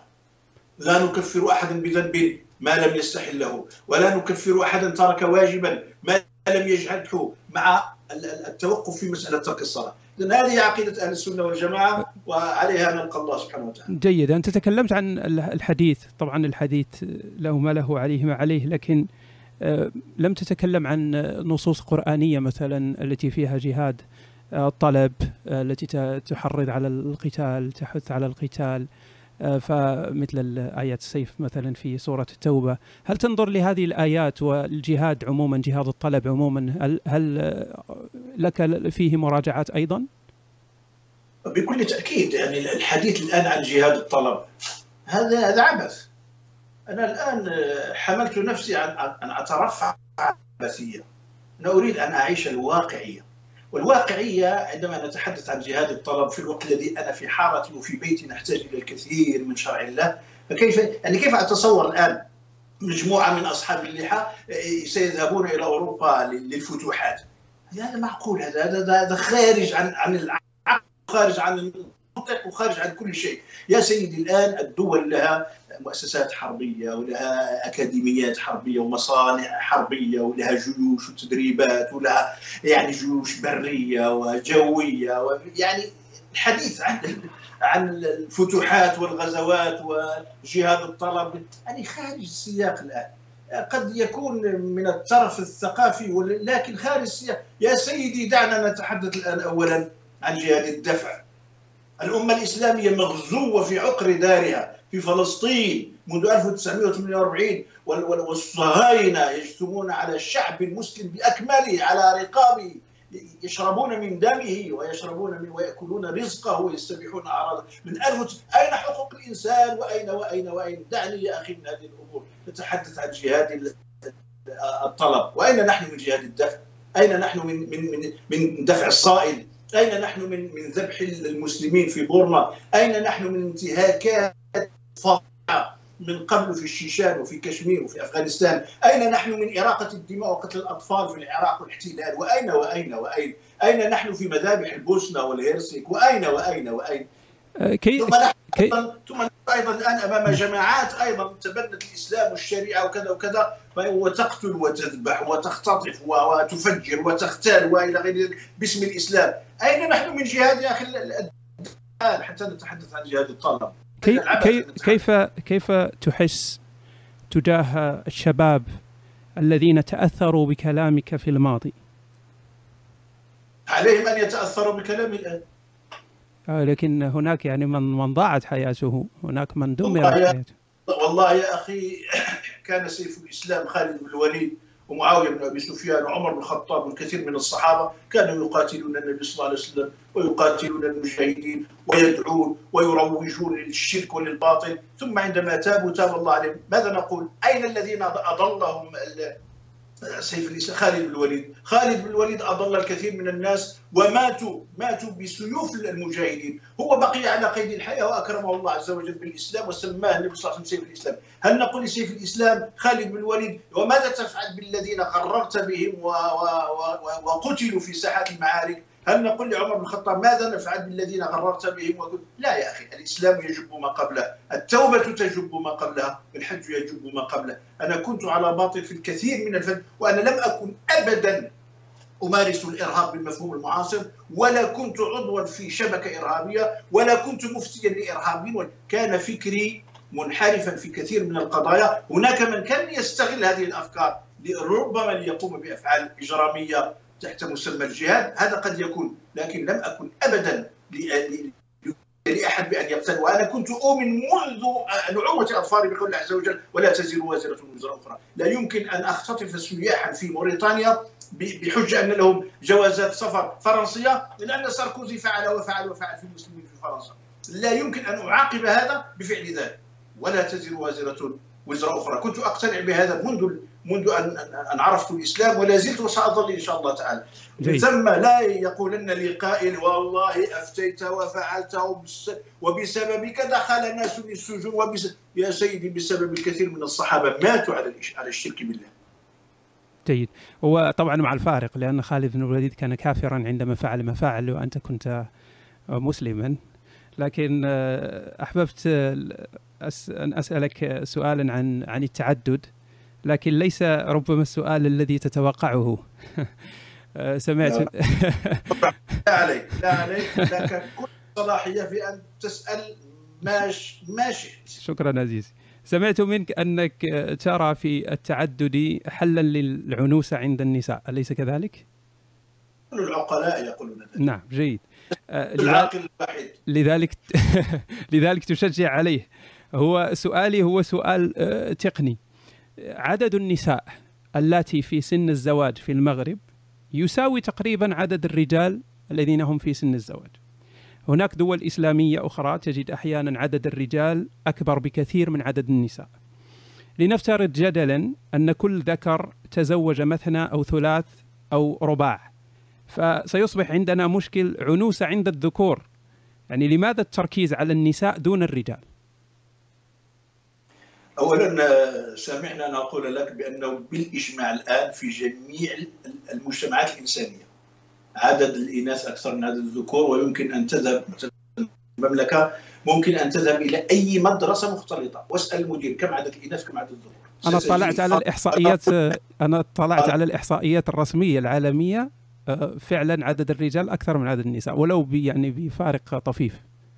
لا لا يا سيدي، العكس، عدد النساء أكثر من عدد الرجال، وهذا يتمشى مع مع ما ذكره النبي صلى الله عليه وسلم في صحيح البخاري في حديث يقول بأن الحديث في الصحيح أؤكد بأن في آخر الزمان سيكون الرجل قيما على خمسين امرأة. هو ليس الأمر كذلك الآن، أكيد أنه الأمر ك... ليس كذلك الآن، بل هناك دول يعني مثل الصين، طبعا احنا نتكلم عن الصين ليس في أي مسألة تعدد، لكن الصين مثلا عندهم أزمة أزمة إناث. يعني لماذا نحن ندخل في هذا في هذا أنا مسلم، وبما أنني مسلم أؤمن أن تعدد الزوجات وليس تعدد الخليلات ولا العشيقات. تعدد الزوجات شرعه الله عز وجل وهو أمر مباح بالنص من الكتاب، بالنص من السنة، بالإجماع، بالتاريخ، بفعل لا أقول العلماء، الأجداد والآباء، بفعل المسلمين عبر التاريخ. إذا لماذا نحتاج لأدخل في هذا هذه الحسابات الضيقة والصين عندهم والبرازيل عندهم؟ لا هو كان فقط يعني أنا أنا فقط طلعت على يعني الإحصائيات ف يعني, ف يعني دعني مع شرع الله، الأمر مباح، انتهى. جيد، ولم يكن السؤال في مسألة يعني شرعية الأمر أو هذا أمر مفروغ منه طبعا. تعدد الزوجات أمر مباح في الإسلام. نعم أعلم ذلك. طيب. لا أنا كان عندي سؤال تقني فقط. أنا س... أعجب لا أعجب منك، أنا أعجب بمن يحاسبني على ما هو مباح في الإسلام. لا أنا لا لم يكن سؤالي في ذلك. العلم أن ليس لي أربع زوجات. تعرف طبعا أصحاب الحسنات في الفيسبوك عنده أربع زوجات، لا بل هناك من يقول بأن فلان عنده خمس ست سبع زوجات. يعني سبحان الله، يعني أضافوا ملك اليمين. إن تعجب إن تعجب فعجب من هؤلاء المجرمين، وأقولها بملء فيه وبالحروف الغليظة، بهؤلاء المجرمين الذين لست أدري من أين أتوا بصورة وعانقوا فيها فتاة، ويعني أطلقوا هذه الصور ونشروها في كل المواقع. الشيخ الفزازي يتزوج بفتاة عمرها ثمانية عشر، وها هي الصورة حقيقية أمامكم، وأنا أعانق تلك الشابة. في الواقع هي شابة بنتي، وهي أسماء الفزازي، ما هي إلا بنتي، ولكن انظر إلى هؤلاء الشياطين كيف كيف يلفقون وكيف يكذبون وكيف يزوقون ويزخرفون ويسوقون ويسوقون للناس بالباطل. يريدون أن يعيروني بشرع الله عز وجل، فيختلقون يختلقون أشياء ما على اختلاق. وإن كان بين قوسين حتى لا أنسى، يعني واحد من هؤلاء الشياطين كنت في الأيام القليلة مع إحدى زوجاتي، وأنا عندي ثلاث زوجات، كنت مع إحدى زوجاتي وكلهن منقبات، لكن كان كنت في سوق السماء، وكان هناك أحد الشياطين من يتربص بي بالكاميرا، وطبعا أنا دائما يعني أحاول ما أمكن باعتباري شخصية عمومية معرض ل... ل... لأي شيء من أجل، هو أنا معرض للصور المفبركة والفوتوشوب وكذا، فما بالكم بالصور الحقيقية، سيفعلون من الحكايات والقصص الخيالية. فكل ما هناك، القصة كيف كانت؟ كانت أنني اشتريت بعض السمك من بائع سمك، والسمك موضوع تقريبا على بعض الصناديق أرضية. صاحب السمك أخذ السمك الذي اشتريته منه وذهب حوالي أظن سبعة أو عشرة أمتار لينظف هذا السمك في مكان آخر. بقيت أنا وزوجتي وحدي مع السمك، وطبعا أنا في عقيدة السمك ليس مقدسا، وبقيت معه. ثم أشر... وكانت يداي الاثنتان مشغولتين، فأشرت برجلي إلى نوع من السمك، باعتباري أنا صياد، أنا صياد سمك، أنا صياد محترف في السمك. فكنت أقول لزوجتي هذا النوع من السماك وكذا وكذا وكذا وثمنه غالي والى غير ذلك.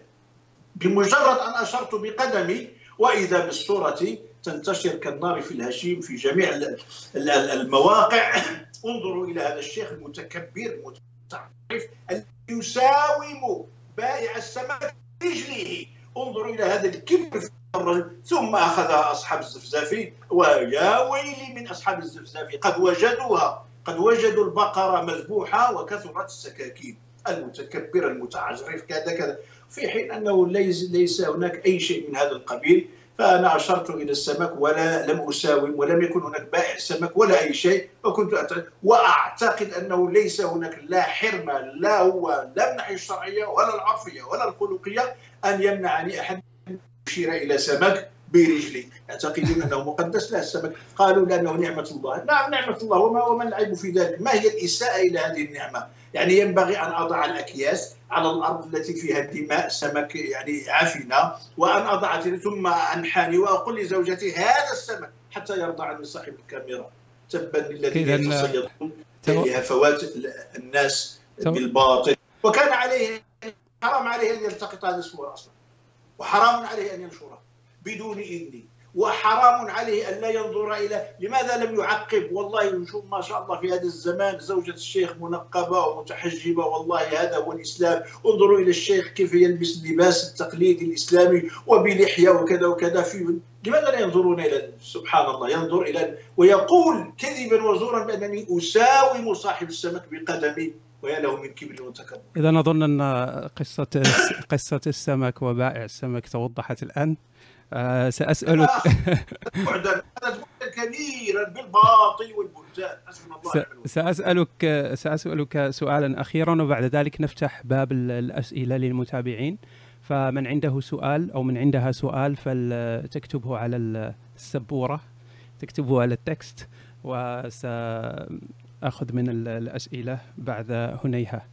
آه سؤالي الأخير آه شيخ، هو أننا نعيش الآن آه شهر رمضان، والموضوع الذي يتكرر كل سنة قبيل هذا الشهر وخلال خلاله وخلاله هو موضوع الإفطار العلني. أحببت أن أسمع رأيك في هذا الموضوع، خاصة أن أعداد أعداد المارقين من الملة يتزايد بوتيرة سريعة جدا كما هو مشاهد. فما رأيك في الأمر قبل أن أطرح عليك ربما سؤال أو سؤالين في نفس في نفس الموضوع؟ والله يا أخي، أنا أعتقد أن الإفطار العلني أو المجاهرة بالإفطار في بلاد الإسلام هذه جريمة، جريمة جنائية وجريمة خلقية، واعتداء على على على على الناس، اعتداء على المسلمين في في دينهم، واستفزاز، استفزاز حقيقي لمشاعر المسلمين. فطبعا أنا أعتقد أن الإسلام يقول لنا لا إكراه في الدين. إذا كان لا إكراه في الدين فمن باب أولى أن يكون لا إكراه في الصيام ولا إكراه في الصلاة ولا إكراه في الحج ولا إكراه في في أي شيء. لا إكراه في الدين مسألة محسومة قرآنيا، لكن نحن لا نتحدث عن، لا ألزم أحدا أن أن يعتقد الإسلام على رغم أنفه. الإكراه في الدين يولد النفاق أوتوماتيكمون. كذلك لا يمكن أن نلزم أحدا بأن يصوم وهو كافر بالله وكافر برمضان، هذا غير مقبول، غير مقبول شرعا قبل ان يكون غير مقبول به. لكن نحن الاستفزاز، هذا الذي يريد ان يفطر فليفطر، له بيته وله فندقه وليفطر وليفعل ما يشاء، وليمارس شذوذه الجنسي، وان يكون مثليا ولوطيا، فليفعل ما يشاء، هو حر في نفسه وفي عقيدته وفي دينه. لكن ان يخرج ليستفز المسلمين في بلاد الاسلام، هذا لا والف له، لا يمكن ان نقبله. والقانون المغربي الفصل مئتين واثنين وعشرين من الدستور يجرم هذا الفعل. لكن انت قلت انك لا تريد منافقين، يعني انت ضد مساله النفاق، والاكراه يولد النفاق، لكن في نفس الوقت تقول ان المفطر يجب ان يفطر في بيته، فهو ينافق طبعا، لانه عندما يخرج سيظهر الصيام ويبطن ال يبطن ال الافطار، فاليس هذا نفاق؟ ليس نفاقا، عليه ان يخضع للمسار العام وللاخلاق العامه، للأخلاق العامة للمجتمع. لا يمكن أن أقول أنا حر، هل يجوز له أو لغيره أن يخرج إلى الشارع عاريا؟ حتى في أرقى الدول العالمية هل يمكن أن يخرج بدون سروال إلى الشارع؟ أنا حر أن أخرج عاريا من بيتي، لا سروال لا تبان لا قميص لا شيء، راه حر. لكن هذه مسألة أكل وشرب، يعني هي ليس لا لا لي لي ليست نفسيان يعني. هل هي حرية أم لا؟ أنا حر أن أخرج كالحيوان عادي.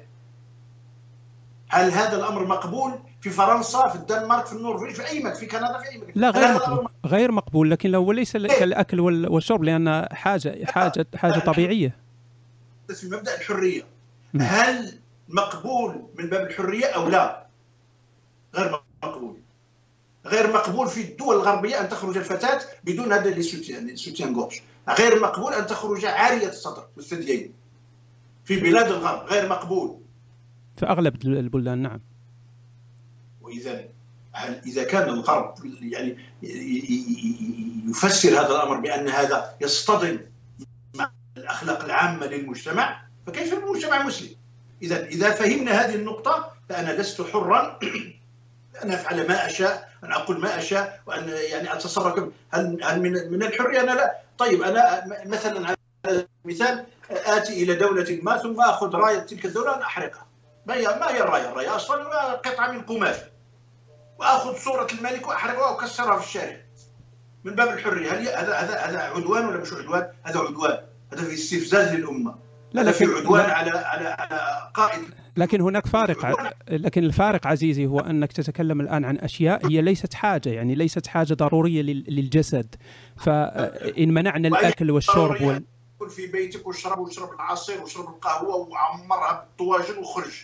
ما هو ما هو أين الضرر إذا خرجت وأنت يعني قد أكلت وشربت في بيتك؟ لماذا تعرض نفسك؟ طيب يا سيدي، هل أن في المجتمع شبابا لا يفقهون في في قوانين الحقوق الإنسان حرفا واحدا، ثم أنت تستفزهم وتعرض نفسك لأن يطعنك أحدهم بخنجر؟ لماذا تعرض نفسك للتهلكة؟ دع عنك الفصل مئتين واثنين وعشرين. لماذا تعرض نفسك للتهلكة في في في في مجتمع يعتقد أن من أكل وأفطر في شهر رمضان علنا فيجب أن يصفى نهائيا؟ لماذا أنت تضحي بنفسك في هذا؟ لماذا تحدث فتنة في المجتمع؟ لكن لماذا لا يستفز لماذا لا يستفز المسلم المغربي عندما عندما يأكل الأجنبي أمامه في رمضان؟ والله حتى الأجانب يحترموننا في رمضان. والله حتى السياح يعني يترفع أحدهم أن يشعل سيجارته في رمضان. يعني لكن هو, هو ليس هناك استفزاز. يعني أنا مثلا أنا عندما كنت مسلما في المغرب وكنت أصوم وانظر الى الاجانب ياكلون في رمضان لا لا يهمني الامر. يعني حتى في بلدان الغرب عندما عندما كنت اصوم آه لا لا لا يزعجني منظر الناس تاكل. لا، هناك هناك فنادق، وهناك في داخل الفنادق يهيئ الطعام وكذا للاوروبيين لغير المسلمين ويغلقون عليهم ابوابهم وكذا، وهذا شيء هذا شيء لا شيء فيه ولا يضر المسلم المغربي، لا يضره حتى شارع أن يرى نصرانيا النصراني أو معروف في وجهه وفي لباسه وفي معروف. لا يضره أن يرى سائحا يشرب أو يأكل أو يشرب، لا يضره. لكن يضره كل الضرر أن يرى مغربيا يقال عنه مسلم اسمه أحمد أو عبد الله أو خديجة ينتهك هذا. حتى شوف، حتى من ناحية الأخلاق، حتى المرأة المرأة الحائض والنفساء والمسافر والمريض لهم رخصة أن يفطروا شرعا في نهار رمضان، لهم رخصة، بل واجب عليهم أن يفطروا بالنسبة للحائض والنفساء على وجه الخصوص، أو المريض الذي يتضرر بالمرض، واجب عليه أن يفطر. ومع ذلك المرأة وهي حائض تتخفى من من أولادها وكذا وتأكل في المطبخ من أجل الحفاظ على قداسة هذا الشهر الفضيل. سؤال، يعني طبعا نبتعد قليلا عن عن الإسلام لكن في نفس السياق، يعني لماذا لا يستفز المغاربة من يعني من الناس الجياع والفقراء الذين أهينت كرامتهم في الشارع ويستفزون من شخص يأكل في رمضان؟ لا، هو ال ال ال إذا أهين أحدهم في الشارع من باب الجوع والعري أو يموت بردا، هذا لا أقول فيه استفزاز، هذا أقول ينبغي أن تكسوه، أن تغمره الرحمة من أعلى رأسه إلى أسفل قدمه. ينبغي أن تأمرنا الرحمة حيال، وأن وأن ننتفض في وجه المفسدين الذين أوصلوا بعض الأفراد أطفالا وكذا إلى أن يموتوا بالأطلاس وما إلى ذلك. هذا ليس لا اكثر من الاستفزاز، اكثر من الاستفزاز، لا نقبل ابدا ان يموت طفل بالبرد في بلدنا او جوعا او كذا، لا نقبل، من قال اننا نقبل؟ أول سؤال نعم. لا نست... لا يستفزون هذا المنظر ويستفزون هذا، لا يا سيدي لا نقبل لا هذا ولا هذا. جيد، آه شكرا آه شيخ آه على وقتك، وسأفتح الآن آه مجال ل... للأسئلة، فمن عنده سؤال يتفضل يكتبه على التكست، وأظن أن الشيخ متابع كذلك للبالطوك، أنا سأختار ال... والله لا, لا يعني لم لم أرى ولا سؤال واحد يعني. أوكي جيد جيد.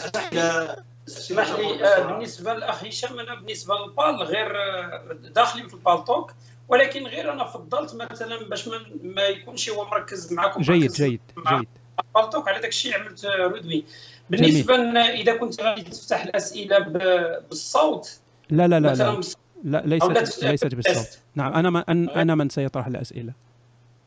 واخا واخا المهم صافي، ممكن تختار انت الاسئله وحنا بدانا كنشوفوا يعني كنتبعوا في نعم. هو افضل افضل ان تكون هكذا الطريقه يعني حتى واخا لا لا لا اقرا اي سؤال ولي انا تركز معاه وديك الشيء طلع بالزربه يعني الاسئله بزاف. انت انت تجيب فقط انا ساطرح الاسئله جميل.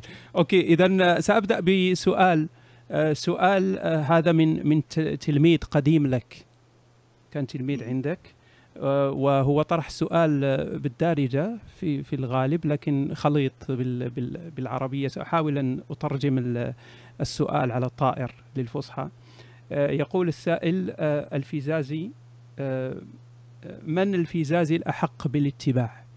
هل فزازي ألف وتسعمئة وثلاثة وثمانين آه مسجد الموحدين؟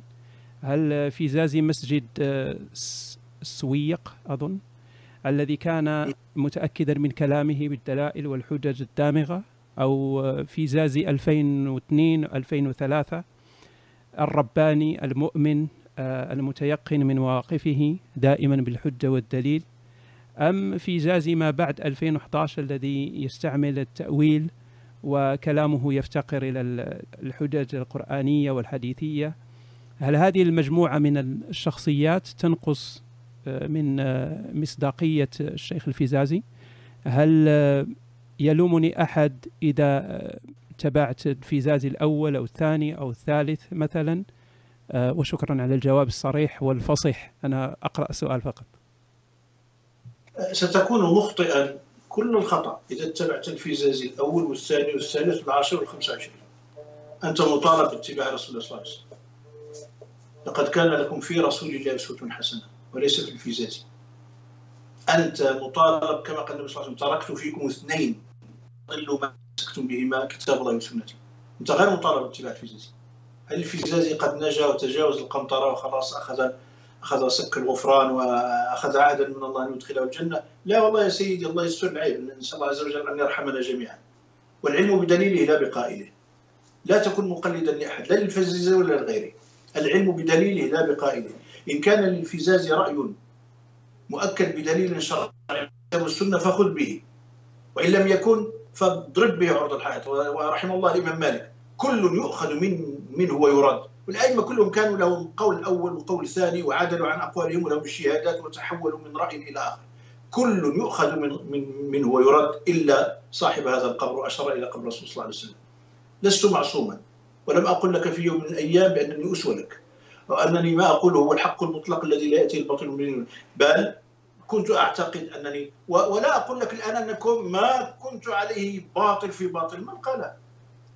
كانت حتى الفتاوى التي كنا نصدرها كان لها شيء من من التوجيه، كنا نعيش في غزو الأمريكان للعراق، وكنا نعيش في إصدار فتاوى لبعض العلماء في السعودية لتسويغ الغزو الأمريكي للدول الإسلامية، وكنا نعيش الحروب الطاحنة بين إسرائيل وبين بين قوسان إسرائيل وبين إسرائيل والمسلمين في في فلسطين، كنا نعيش هذه الدماء، وكانت هذه الفتاوى وهذه المواقف الشرعية قائمة على ذلك السياق، فلا يمكن أن تخرج قولي الآن من سياقه يومها وحينها لتأخذه الآن وتضعه على طاولة لتجليدا. يا سيدي أنا أشد الناس جلدا من الفزازي القديم أكثر مما يمكن أن تجلدني أنت أو يجلدني غيرك. سؤال آخر، لماذا يجمع ملك المغرب بين الدين والسياسة والتجارة دون محاسبة؟ يا سيدي، دستوريا المغرب هو أمير المؤمنين، وأمير سياسة، والمؤمنين دين. ودستوريا أنه هو الشخص الذي يجمع بين الدين والسياسة، لأن فصل الدين عن السياسة في قيادة الدولة على على على التحديد فصل فصل غير سوي وغير مشي. فإذا انطلقنا من سيدنا محمد صلى الله عليه وسلم نجد أن النبي صلى الله عليه وسلم لم يكن إماما في المسجد فقط، أو خطيبا في المسجد للجمعة فقط، أو واعظا فقط، بل كان هو القاضي الأعلى في سلك القضاء في يومها. وكان صلى الله عليه وسلم هو القائد الأعلى للقوات المسلحة الإسلامية، وكان النبي صلى الله عليه وسلم يغزو بنفسه، وكان يفتي، كان المفتي، وكان المرشد، وكان يعطي النموذج الأسمى في بناء الأسرة، وفي وفي في كل القضايا، في الزراعة، في الرياضة، في كل شيء. ومن ثم هل يمكن أن يقول لي أحد بأن النبي صلى الله عليه وسلم لم يكن يمارس السياسة؟ من قال؟ بل السياسة مصطلح شرعي أصلا، كما في صحيح البخاري.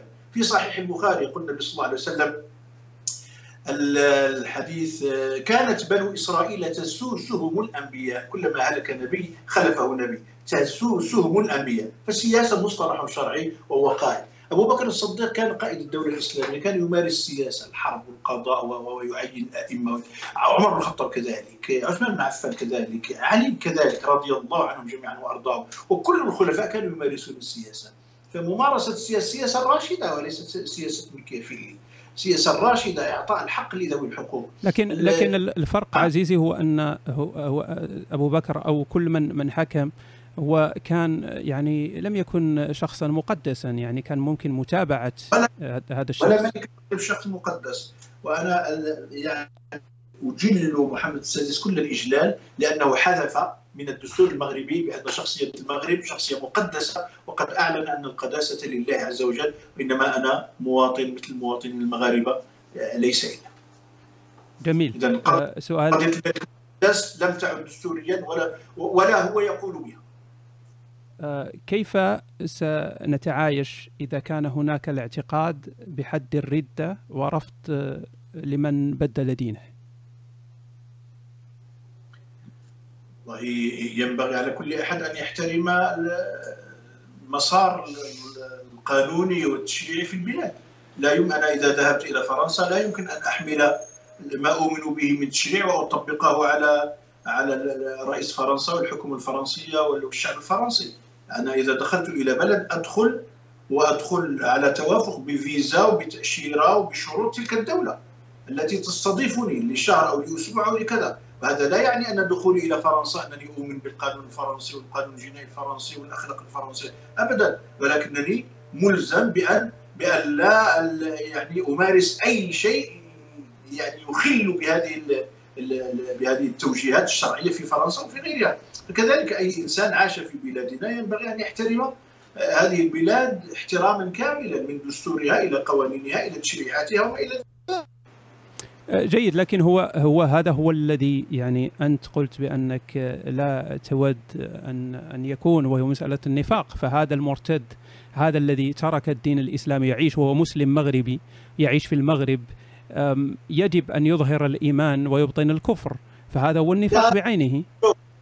يا سيدي، إذا بغينا نقول، إذا أردنا أن نكون واقعيين، فهذا أحمد عصيد يعلن زواجه كتابة برعاية الإله ياكوش من هذه المرأة المزيانة، ولا أدري ما اسمها، الشاعرة الأمازيغية، عشيقته، موثقة بالصور وبكل شيء، يزني بها. وقد كلمتني هذه هذه المرأة نفسها وقالت لي بأن فلان وفلان تزوجوا بالفاتحة، وأنا تزوجت بعصيد بتبت يده، استهزاء يعني واضح. ثم المنشور منشور في الصحافة وفي كل شيء، ومزيان هذه ومزيان التي ترضع أحمد عصيد، وأنه كتب وثيقة شرعية بين قوسين شرعية الإله ياكوش، وأنه تزوج بها برعاية الإله ياكوش. لكن هذه آه مسائل ليست رسمية، يعني هذا ليس عقد، ليس أمرا خفيا. لكن لكن هذا ليس شيء رسمي. يعني أنا مثلا نعطي مثال مثال واحد مغربي تحول إلى المسيحية مثلا، فهو يريد أن يقوم ب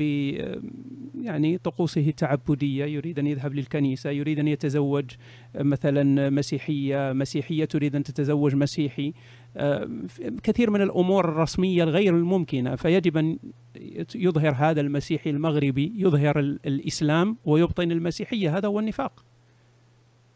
يا سيدي لا تنسى أننا تسعة وتسعين بالمئة من المغاربة أو يكاد مسلمون، فهذا الذي ترك دينه الإسلام ليتنصر أو كذا ممكن أن نعدهم على رؤوس الأصابع. من هم؟ كم هم؟ من ثم لا بد أن يخضعوا لقانون البلاد. ليست فوضى، البلد لا دستور ولا، يعني إذا كان الدستور المغربي قبل الشريعة يجرم الذي يترك دينه فماذا نقول؟ يعني لسواد عيون زيد أو عمرو ينبغي أن نغير الشريعة كلها والقانون كله. لا ليس هو من قالها، لكن ليس بالضرورة. يعني أنت انظر مثلا المغرب يتعامل مع اليهود المغاربة، عندهم يعني أماكن للتعبد، هم يهود مغاربة يمارسون طقوسهم التعبدية. هناك كذلك الأجانب إن كان مسيحيا ممكن أن يقوم بشعائره التعبدية، لكن المغربي لماذا المغربي لا يستطيع فعل ما يفعله اليهودي المغربي أو الأجنبي في المغرب؟ لا، لأن المغاربة منذ أن وجدوا وجدوا اليهود بجانبهم، وعشنا على مر الزمن جيرانا ومتعاملين في التجارة في كل شيء في الوظيفة. لا تجد مغربيا واحدا يقول بفرض الإسلام على أي يهودي، لسبب بسيط أننا لم نكن نعرف أحدا من المغاربة من النصارى. لا، وهنا نفرق بين اليهودي الأصلي أو النصراني الأصلي. كان نصرانيا ابا عن جد بشجرات بشجره اسرويه وما الى ذلك، عن خائن لدينه. في كل المجتمعات خيانه الوطن جريمه عظمى تصل الى حد الاعدام. نحن نعتقد ان خيانه الدين، وهي الرده، الرده خيانه للدين، وخيانه الدين عندنا اعظم من خيانه الوطن، وهذا خائن لدينه. لا، الامر غير متعلق بحريه المعتقد، لا نخلط بين حريه المعتقد وحريه الرده. حريه الرده شيء اخر، حريه الرده هذه خيانه لدين الاسلام. أما حرية الوطن فهي جريمة أيضا في كل المجتمعات. فأنا لست أدري كيف نقبل معاقبة الخائنين لأوطانهم بالإعدام ولا نقبل الذين يخونون دينهم بالإعدام. أنا لا أفهم. لكن عقوبة الإعدام فيما يخص الخائن هي تطبق في بلدان قليلة جدا، وحتى الدول التي فيها قوانين بقتل الخائن هذا القانون هو حبر على ورق، يعني نادرا جدا. هي طبعا قوانين ظهرت بعد الحرب العالمية الثانية، لكن قليل منها الذي يعني له مفعول حتى لو كان موجودا على الحبر. لكن لكن فهو يسجن، فلا فلا يوجد خائن لوطنه طليق حر يفعل ما يشاء. انا انا تكلمت عن عن مسألة الإعدام فقط، لكن الآن بالنسبة للمرتد، المرتد يعني الخائن لوطنه هو اللي مثلا الذي يبيع الأسرار، الذي يفشي أسراره ويعمل شيء ضد وطنه، لكن المرتد هو غير فكرته فقط. يعني انا انا مثلا لا أعتبر نفسي خائنا للمغرب، أنا غيرت فكرتي فقط، قناعاتي، فأنا لم أخن وطني المغرب. يعني حتى عندما تكون مباريات كرة القدم للمغرب أنا أشجع بلدي، فأنا لا لست بخائن، أنا فقط غيرت بعض أفكاري، قناعاتي فقط. جميل جميل. لماذا لماذا تسميني خائنا؟ لو قد كنت كم شرعية. لكن لكن أنت قلت أنني خائن، يعني في في في منطقك أنا خائن. خائن خائن لدينه بكل تأكيد. لكن هل أستحق العقوبة؟ ربنا فرض العقوبة للسؤال. جميل. تحاسبون الفزازي ولا تحاسبون محمد بن عبد الله رسول الإسلام؟ لا أنا أنا أنا أسأل فقط. يقولها محمد الفزازي، قالها رسول الله صلى الله عليه وسلم في أصح النصوص الحديثية في صحيح البخاري. أعلم ذلك عزيزي. فليناقش فليناقش رسول الله. آه جيد. آه أؤمن بكل ما جاء به القرآن وبكل ما جاء به رسول الإسلام. فلا يمكن أن أعطل عقيدتي من أجل إرضاء زيد أو عمر ممن يتنصر أو يرتد على دين الإسلام، عن دين الإسلام. لا، ليس هذا هو بيت القصيد طبعا. أنا لا أسأل لا أسألك تغيير هذا هذا الأمر، أنا أسأل فقط عن رأيك في الأمر. أم... رأيي هو هذا، أنا أؤمن بما أنزل الله. جيد جيد. أه يعني س... كيف؟ عقيدتي أنني أؤمن بكل ما صح عن النبي صلى الله عليه وسلم. جيد. سؤال آخر، هل ما زلت معتقدا بفتوى وجوب الجهاد في سوريا التي أفتيت بها في مؤتمر القاهرة ألفين وثلاثة عشر؟ والله يا سيدي صحيح نحن كنا حوالي ربما زين من أربعمائة مدعو ضيف في إحدى الفنادق الفخمة في القاهرة، وكل العلماء الكبار كانوا يوم هناك، و وكنا نحن المغاربة أظن اثنا عشر نفراً أو سبعة عشر نفراً، وكنت أنا أحدهم وأنا الوحيد الذي أعطيت لي الكلمة، وألقيت محاضرة نقلت بالمباشر على قناة الجزيرة في الحي العاشر من القاهرة، وكان التركيز على النفير العام من أجل مقاومة السفاح بشار وكذا، من أجل أنه يقتل شعبه ولأنه خرج الناس سلميا ويقتل ويذبح وإلى غير ذلك. وكانت الفتوى بالإجماع على ضرورة النفير العام. جيد. أولا هذه الفتوى قرأت علينا ولم ولم نرها ولم يوقعها أحد منا، إنما قرأت علينا.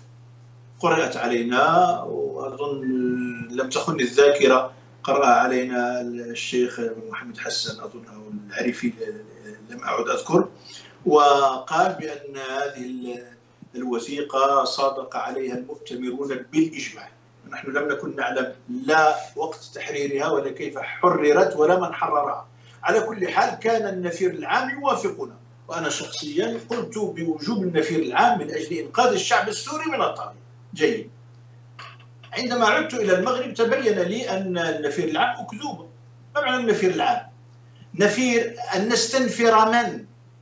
نستنفر الواجب أن نستنفر الجيوش العربية والإسلامية، هي التي أعدت للقتال، تربت عسكريا وتدربت عسكريا من أجل القتال. الجيوش العربية والإسلامية بالملايين، ولها من العتاد ولها ولها مما يكفيها أن تغزو سوريا في في ربع ساعة. النفير العام هي أن تتجهز الجيوش العربية والإسلامية من أجل تحرير الشعب السوري. لكنني لاحظت كما لاحظ الجميع أن الجيوش الإسلامية لم يتكلم معها أحد، والنفير العام تحول إلى تهييج بعض الملتحين هنا وهناك ليلتحقوا ليذبحوا في في سوريا.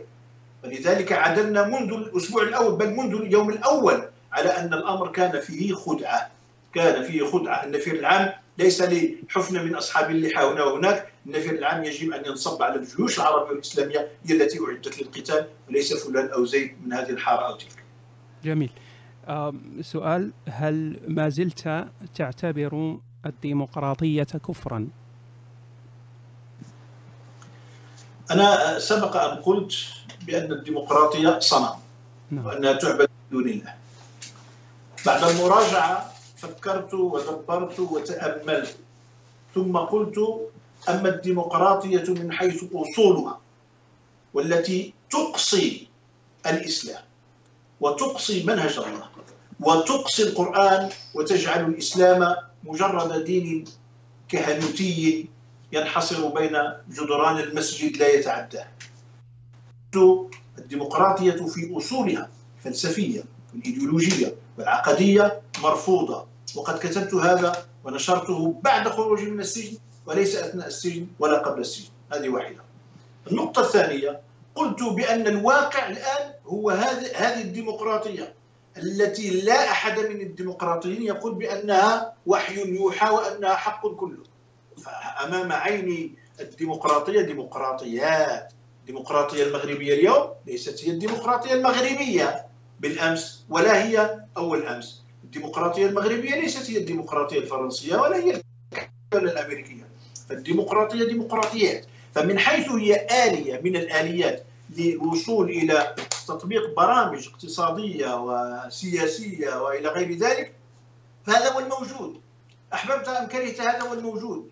قلت وأؤكد أن إما أن نقبل بهذه الآليات على أساس أن هذا هو الموجود وأنه لا سبيل لاستبدالها بأشياء أخرى، هذا هو الموجود وهذا هو المفروض وهذا هو الواقع. إما أن نتعامل مع هذا الواقع على أساس أنها آلية موجودة ومفروضة على نفسك، إما أن تستثمرها وأن تستفيد منها وأن تستغلها وأن تعمل بها وأن تعمل بك.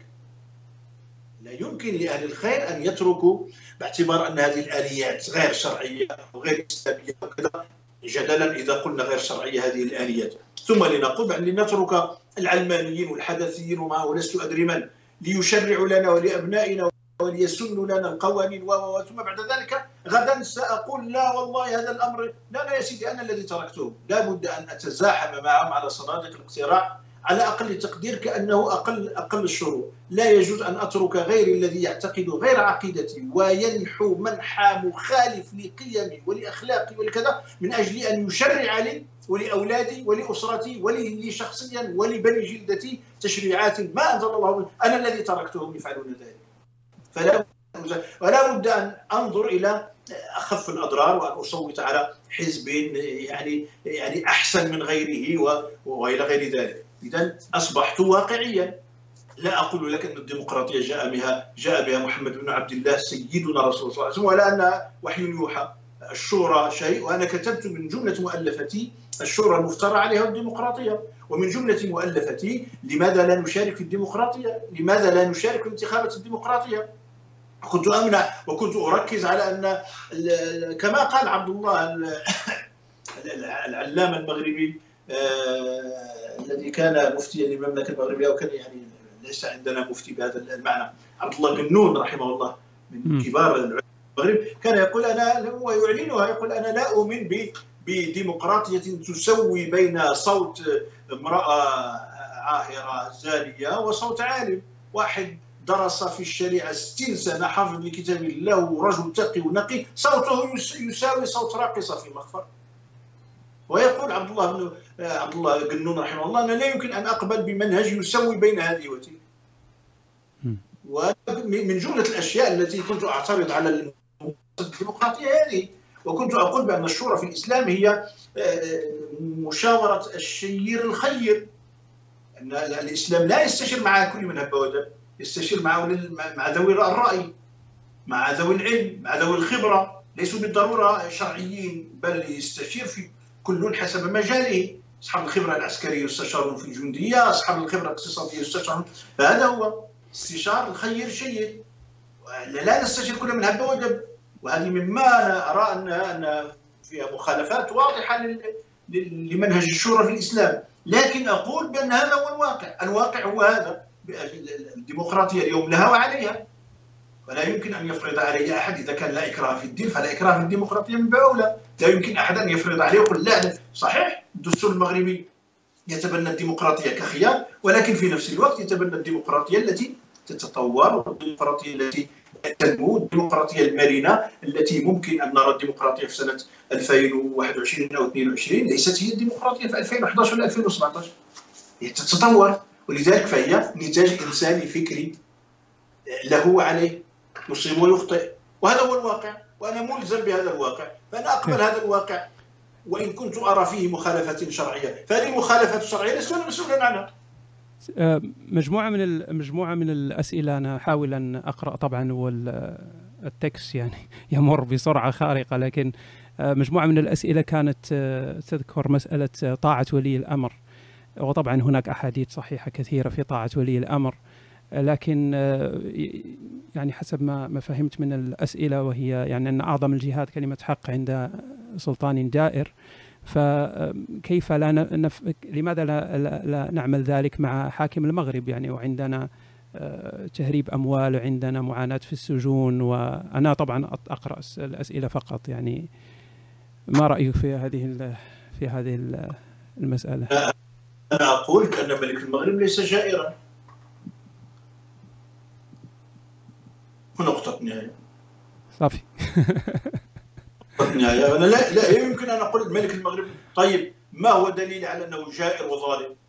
فلان حول، فلان هرب، وفلان ولا ولا وليس لي أي دليل. ثم من أنا حتى أتتبع عورة فلان بأنه سرق وهرب وإلى غير ذلك، وليس بيني بين يدي أي شيء. أوكي. ثم بعد ذلك أنتقل من هذا الذي هرب، وأنا لا أقول ملك المغرب جائر، وينبغي أن أقولها أمامه كلمة كلمة كلمة حق، وإذا قتلني سأذهب إلى الجنة. لا يا سيدي، الملك ليس جائرا. أوكي. آه شيخ الفزازي، أنا أتقدم لك بالشكر مرة أخرى على تلبيتك آه تلبيتك للطلب وحضورك آه معنا اليوم. آه نعم عزيزي. نعم. المستك شفت واحد السؤال كيتكرر بزاف، ما رأى في الشيخ أبو الناعية؟ يا حبذا لو كنت تكملت بهذا السؤال هذا، لأن كنشوفو كيتكرر بزاف في التيست. آه نعم، أنا لم لم أنتبه للسؤال، فإذا تفضل الشيخ وأراد الإجابة على السؤال فليتفضل. والله يا سيدي، الشيخ أبو النعيم الشيخ يعتمد على النصوص الشرعية من الكتاب والسنة، تربى على الكتاب والسنة ويدعو الكتاب والسنة، وأنا فقط أخالفه في في حدة في حدة الخطاب، ثم في إصدار الفتوى وإنزالها على أشخاص بأعينهم، ومن ثم التركيز على، مثلا عندما نركز على الشيخ أبو النعيم على الدوزيم الصهيونية. الدوزيم الصهيونية يعني كأن الدوزيم آه هذه القناة هي قناة دولة مستقلة توجد في إحدى شوارع الدار البيضاء، ولها راية معينة ولها يعني لها خطاب معين وإلى غير ذلك. يعني كأن الشيخ عندما ينتقد مؤسسة من مؤسسات الإعلام، فأنا أنا يعني لو أنه أخذ الإعلام العمومي المغربي دون إقحام يعني حيثية من حيثية الدوزيم والقنوات الأخرى يعني، ثم بعد ذلك السياسة العامة، ثم ينتقدها بالتحليل وبالبيان وبالدليل ومنكر من حيث العري وكذا وكذا، أظن لن يجر عليه أي. لكن أنا أنا أخالف، قد يكون مصيبا في إصدار فتوى معينة على شخص معين لأدلة شرعية واضحة عنده، أنا لا أناقش في هذا الأمر، لكن ماذا نستفيد إذا جلست وأقول فلان كافر بالله عدو لله وكذا، وأنا أعلم أنني يعني لن أغير شيئا، ثم أطرح نفسي في مساءلة قضائية يعني أنا في غنى عنها، ثم أعطي لأولئك العلمانيين والخصوم أكبر دليل على أنها أصحاب ولي اللحان والتكفيريون خوارج يعني جهال عنفيون وإلى غير ذلك. لماذا أنا أعطي هذه الورقة لغيري؟ ممكن أن ممكن أن آخذ مثلا مسألة العري في في الإعلان العمومي في الدوزيم أو في غيرها، وهناك القضية من هذا من وجهة نظري، وأظن لن يتعرض إلى أي مسألة. لكن فلان بن فلان كافر بالله مرتد عدو الله عليه اللعنات، ثم ننشر ذلك، فهذا الذي أخالفه فيه. وإلا ف فيعني ليس بيني وبين الشيخ بن نعيم إلا كل الاحترام وكل التقدير، وأحييه من هذا المنبر، لكني أرفض هذه التعيينات وإطلاق الأحكام هكذا للناس. أنا الأستاذ الشقر أخالفه من ألفه إلى يائه، ورجل محامي لا علاقة له لا بشيء ولا بهم يحزنون، وهو من الذين يطالبون بمراجعة آية الإرث، ولكن يعني لا أقول يعني هذا الأشقر عدو الله الكافر المرتد السراق. فأصلا هل هذا هو هذا هو المنهج الإسلامي، أن أصدر أحكام جاية حتى ولو كنت بيني وبين نفسي صادقا في ان هذا الشخص، هل من من الحكمه ومن كذا وفي هذا الوضع الانسان الذي نعيشه ان اصدر هذه الفتاوى بهذه هذه التعيينات وهذه الاطلاقات. شكرا عزيزي، انا اشكرك مره اخرى، سعيد جدا بدردشتي معك، شكرا للاخ الذي نسق بيننا، شكرا لكل من تابع الحوار. و أنا دوري لو سمحت لي أن نعم نعم أنا أنا أحببت فقط أن أنقل لك الورود الافتراضية التي كانت تظهر على على التكست عندي، أظن في اليوتيوب كذلك والبالطوك والفيسبوك. فشكرا مرة أخرى عزيزي الشيخ، وممكن أن تقول يعني كلمة أخيرة. لحظة، سمعنا يقول كلمة. لحظة، أنا أنا ممتن لك على رقيك في الخطاب وعلى أدبك وعلى حسن تعبيرك، وأنك فعلا تستحق أن تسير الجلسات المتنوعة الفكرية من كل، فأنت بارك الله فيك وكثر الله من أمثالك في المستوى المطلوب الراقي المتألق المتفوق، بارك الله فيك. ثم لا يفوتني أيضا أن أشكر أخي هنا العزيز الذي جهز لي وكذا إلى آخره، وأنا أشكر كل الذين غيروا مواقفهم عندما سمعوا مني ما سمعوا، ولربما الكثير سأتلقى اعتذاره لأنه ربما شتمني بأفظع الشتائم انتقالا من أخذا بتغريدة هنا أو هناك، أنا بريء منها، لكن أنا أقبل سلفا بكل الذين يعتذرون وبكل الذين يغيرون رأيهم، وأسأل الله عز وجل أن يرزقني وإياكم حسن الخاتمة، أن يتقبل الله مني ومنكم الصيام والقيام، وأن يحفظ بلادنا وبلاد المسلمين من كل تطرف وغلو وتنطع وإرهاب وتقتيل وفتنة، أسأل الله عز وجل أن يعصمنا من كل ذلك وأن يجعلنا متألقين على المستوى العالمي اقتصاديا وخلقيا وسياسيا وعلميا وبحث علمي وما إلى ذلك، حتى نكون في مستوى الإسلام الذي يريده منا هذا الدين الحنيف. والسلام عليكم ورحمة الله وبركاته، وصلى الله على نبينا محمد وعلى آله وصحبه وسلم تسليما. شكرا جزيلا، تحياتي. الأخ نوستيك كنحييوك وكنشكروك على التقديم الرائع اللي كان. شكرا عزيزي. هذا المجهود هذا نزيدو نطوروه باش نزيدو نكتفوا أكثر في الحوارات وفي النقاشات، هذا الشيء هذا كامل كيرجع بالفائدة للجميع طبعا. وبالنسبه لي واحد القضيه اخرى ما كرهتش بالنسبه للمناظرات، اذا كان الشيخ سي الفزازي يقدر مثلا في شي مناظره نرتبوها طبعا بالتوافق مع الطرفين، نقدروا نعملوها في الغرفه بحال اللي سبق عملناها، هذه عاود من بعد ربما نشوفوها. نعم ممكن ممكن نرتب ذلك على على الخاص، واذا كان آه طبعا يعني كان اتفاق تنسيق من قبل، وديك الساعه نشوفوا التوقيت المناسب. جميل. والشخص الاخر اللي غادي يكون عاود في في الطرف الاخر غادي نشوفوه نسقوا معاه. وكنشكرك وكنشكر جميع الاخوه اللي في الغرفه، وتحياتي مع السلامه. شكرا عزيزي، تحياتي، ليلتكم سعيده. اوكي آه شكرا للاخوان اللي اللي شاركوا، واستسمح مره اخرى للناس اللي ما بلاتي نطفيو هاد سكايب كويت، اوكي، لان الوقت كان طال بزاف وما بغيتش نزيد نطول بزاف على على الشيخ، فلذلك حاولت انني يعني نختم، لان بان ليا حتى هو تيتحرك وداك الشيء، قلت ربما راه واقيلا عيا ولا شي حاجه، فقلت نخفوا عليه، راه ساعتين ديال الحوار تنظن راه كافيه. فاللي ما سولتش السؤال ديالو يسمح لي، وربما يكونوا لقاءات اخرى في المستقبل. شنو نديرو دابا؟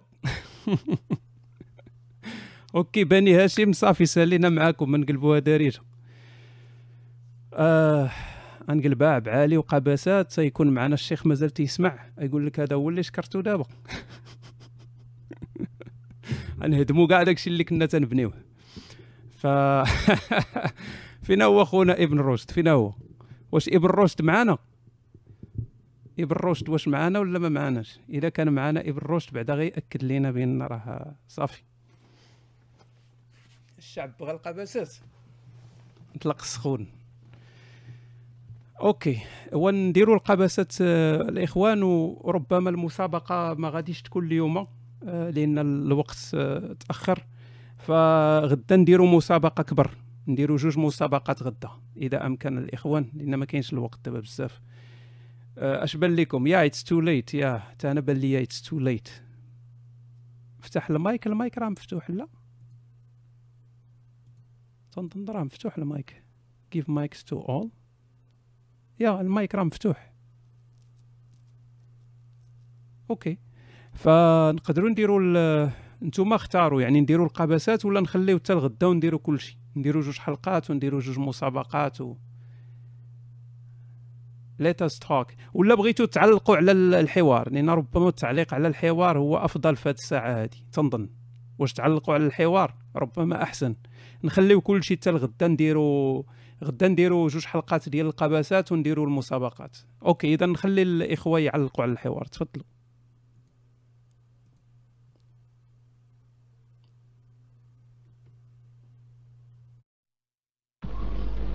السلام عليكم. كاين كاين صوت اخوتي حاجه وحده الاخوان. السلام عليكم. شكرا نوستيك. نوت جامب اخويا، نوت جامب، ما يتجامب حتى واحد اللي تجامبا. نديرو النوبه، سمعتوا؟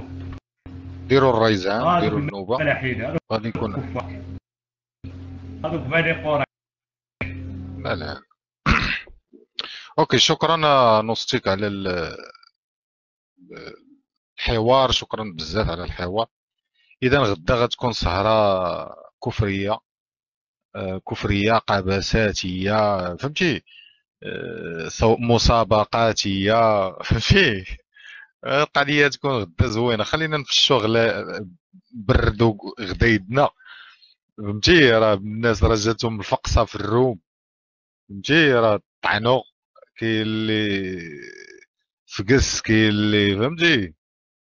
الله يحسن العوان. واحد اللوي سبر داز تيجري، والله ما شفتو، بالله قلبت عليه ما لقيتوش. نو نو نو ما كيبان ليا حتى واحد في المايك، ما تيبان ليا حتى واحد في المايك. اوكي، علاش درتو الريد الاخوه؟ حيدتو الريد علاش؟ علاش حيدتو الريد على كلشي؟ باش تحيدو الريد على كلشي ونتسناو اللي تجي النوبه نعطيوه المايك. معانا آه مارادونا نابولي، كتسمعني؟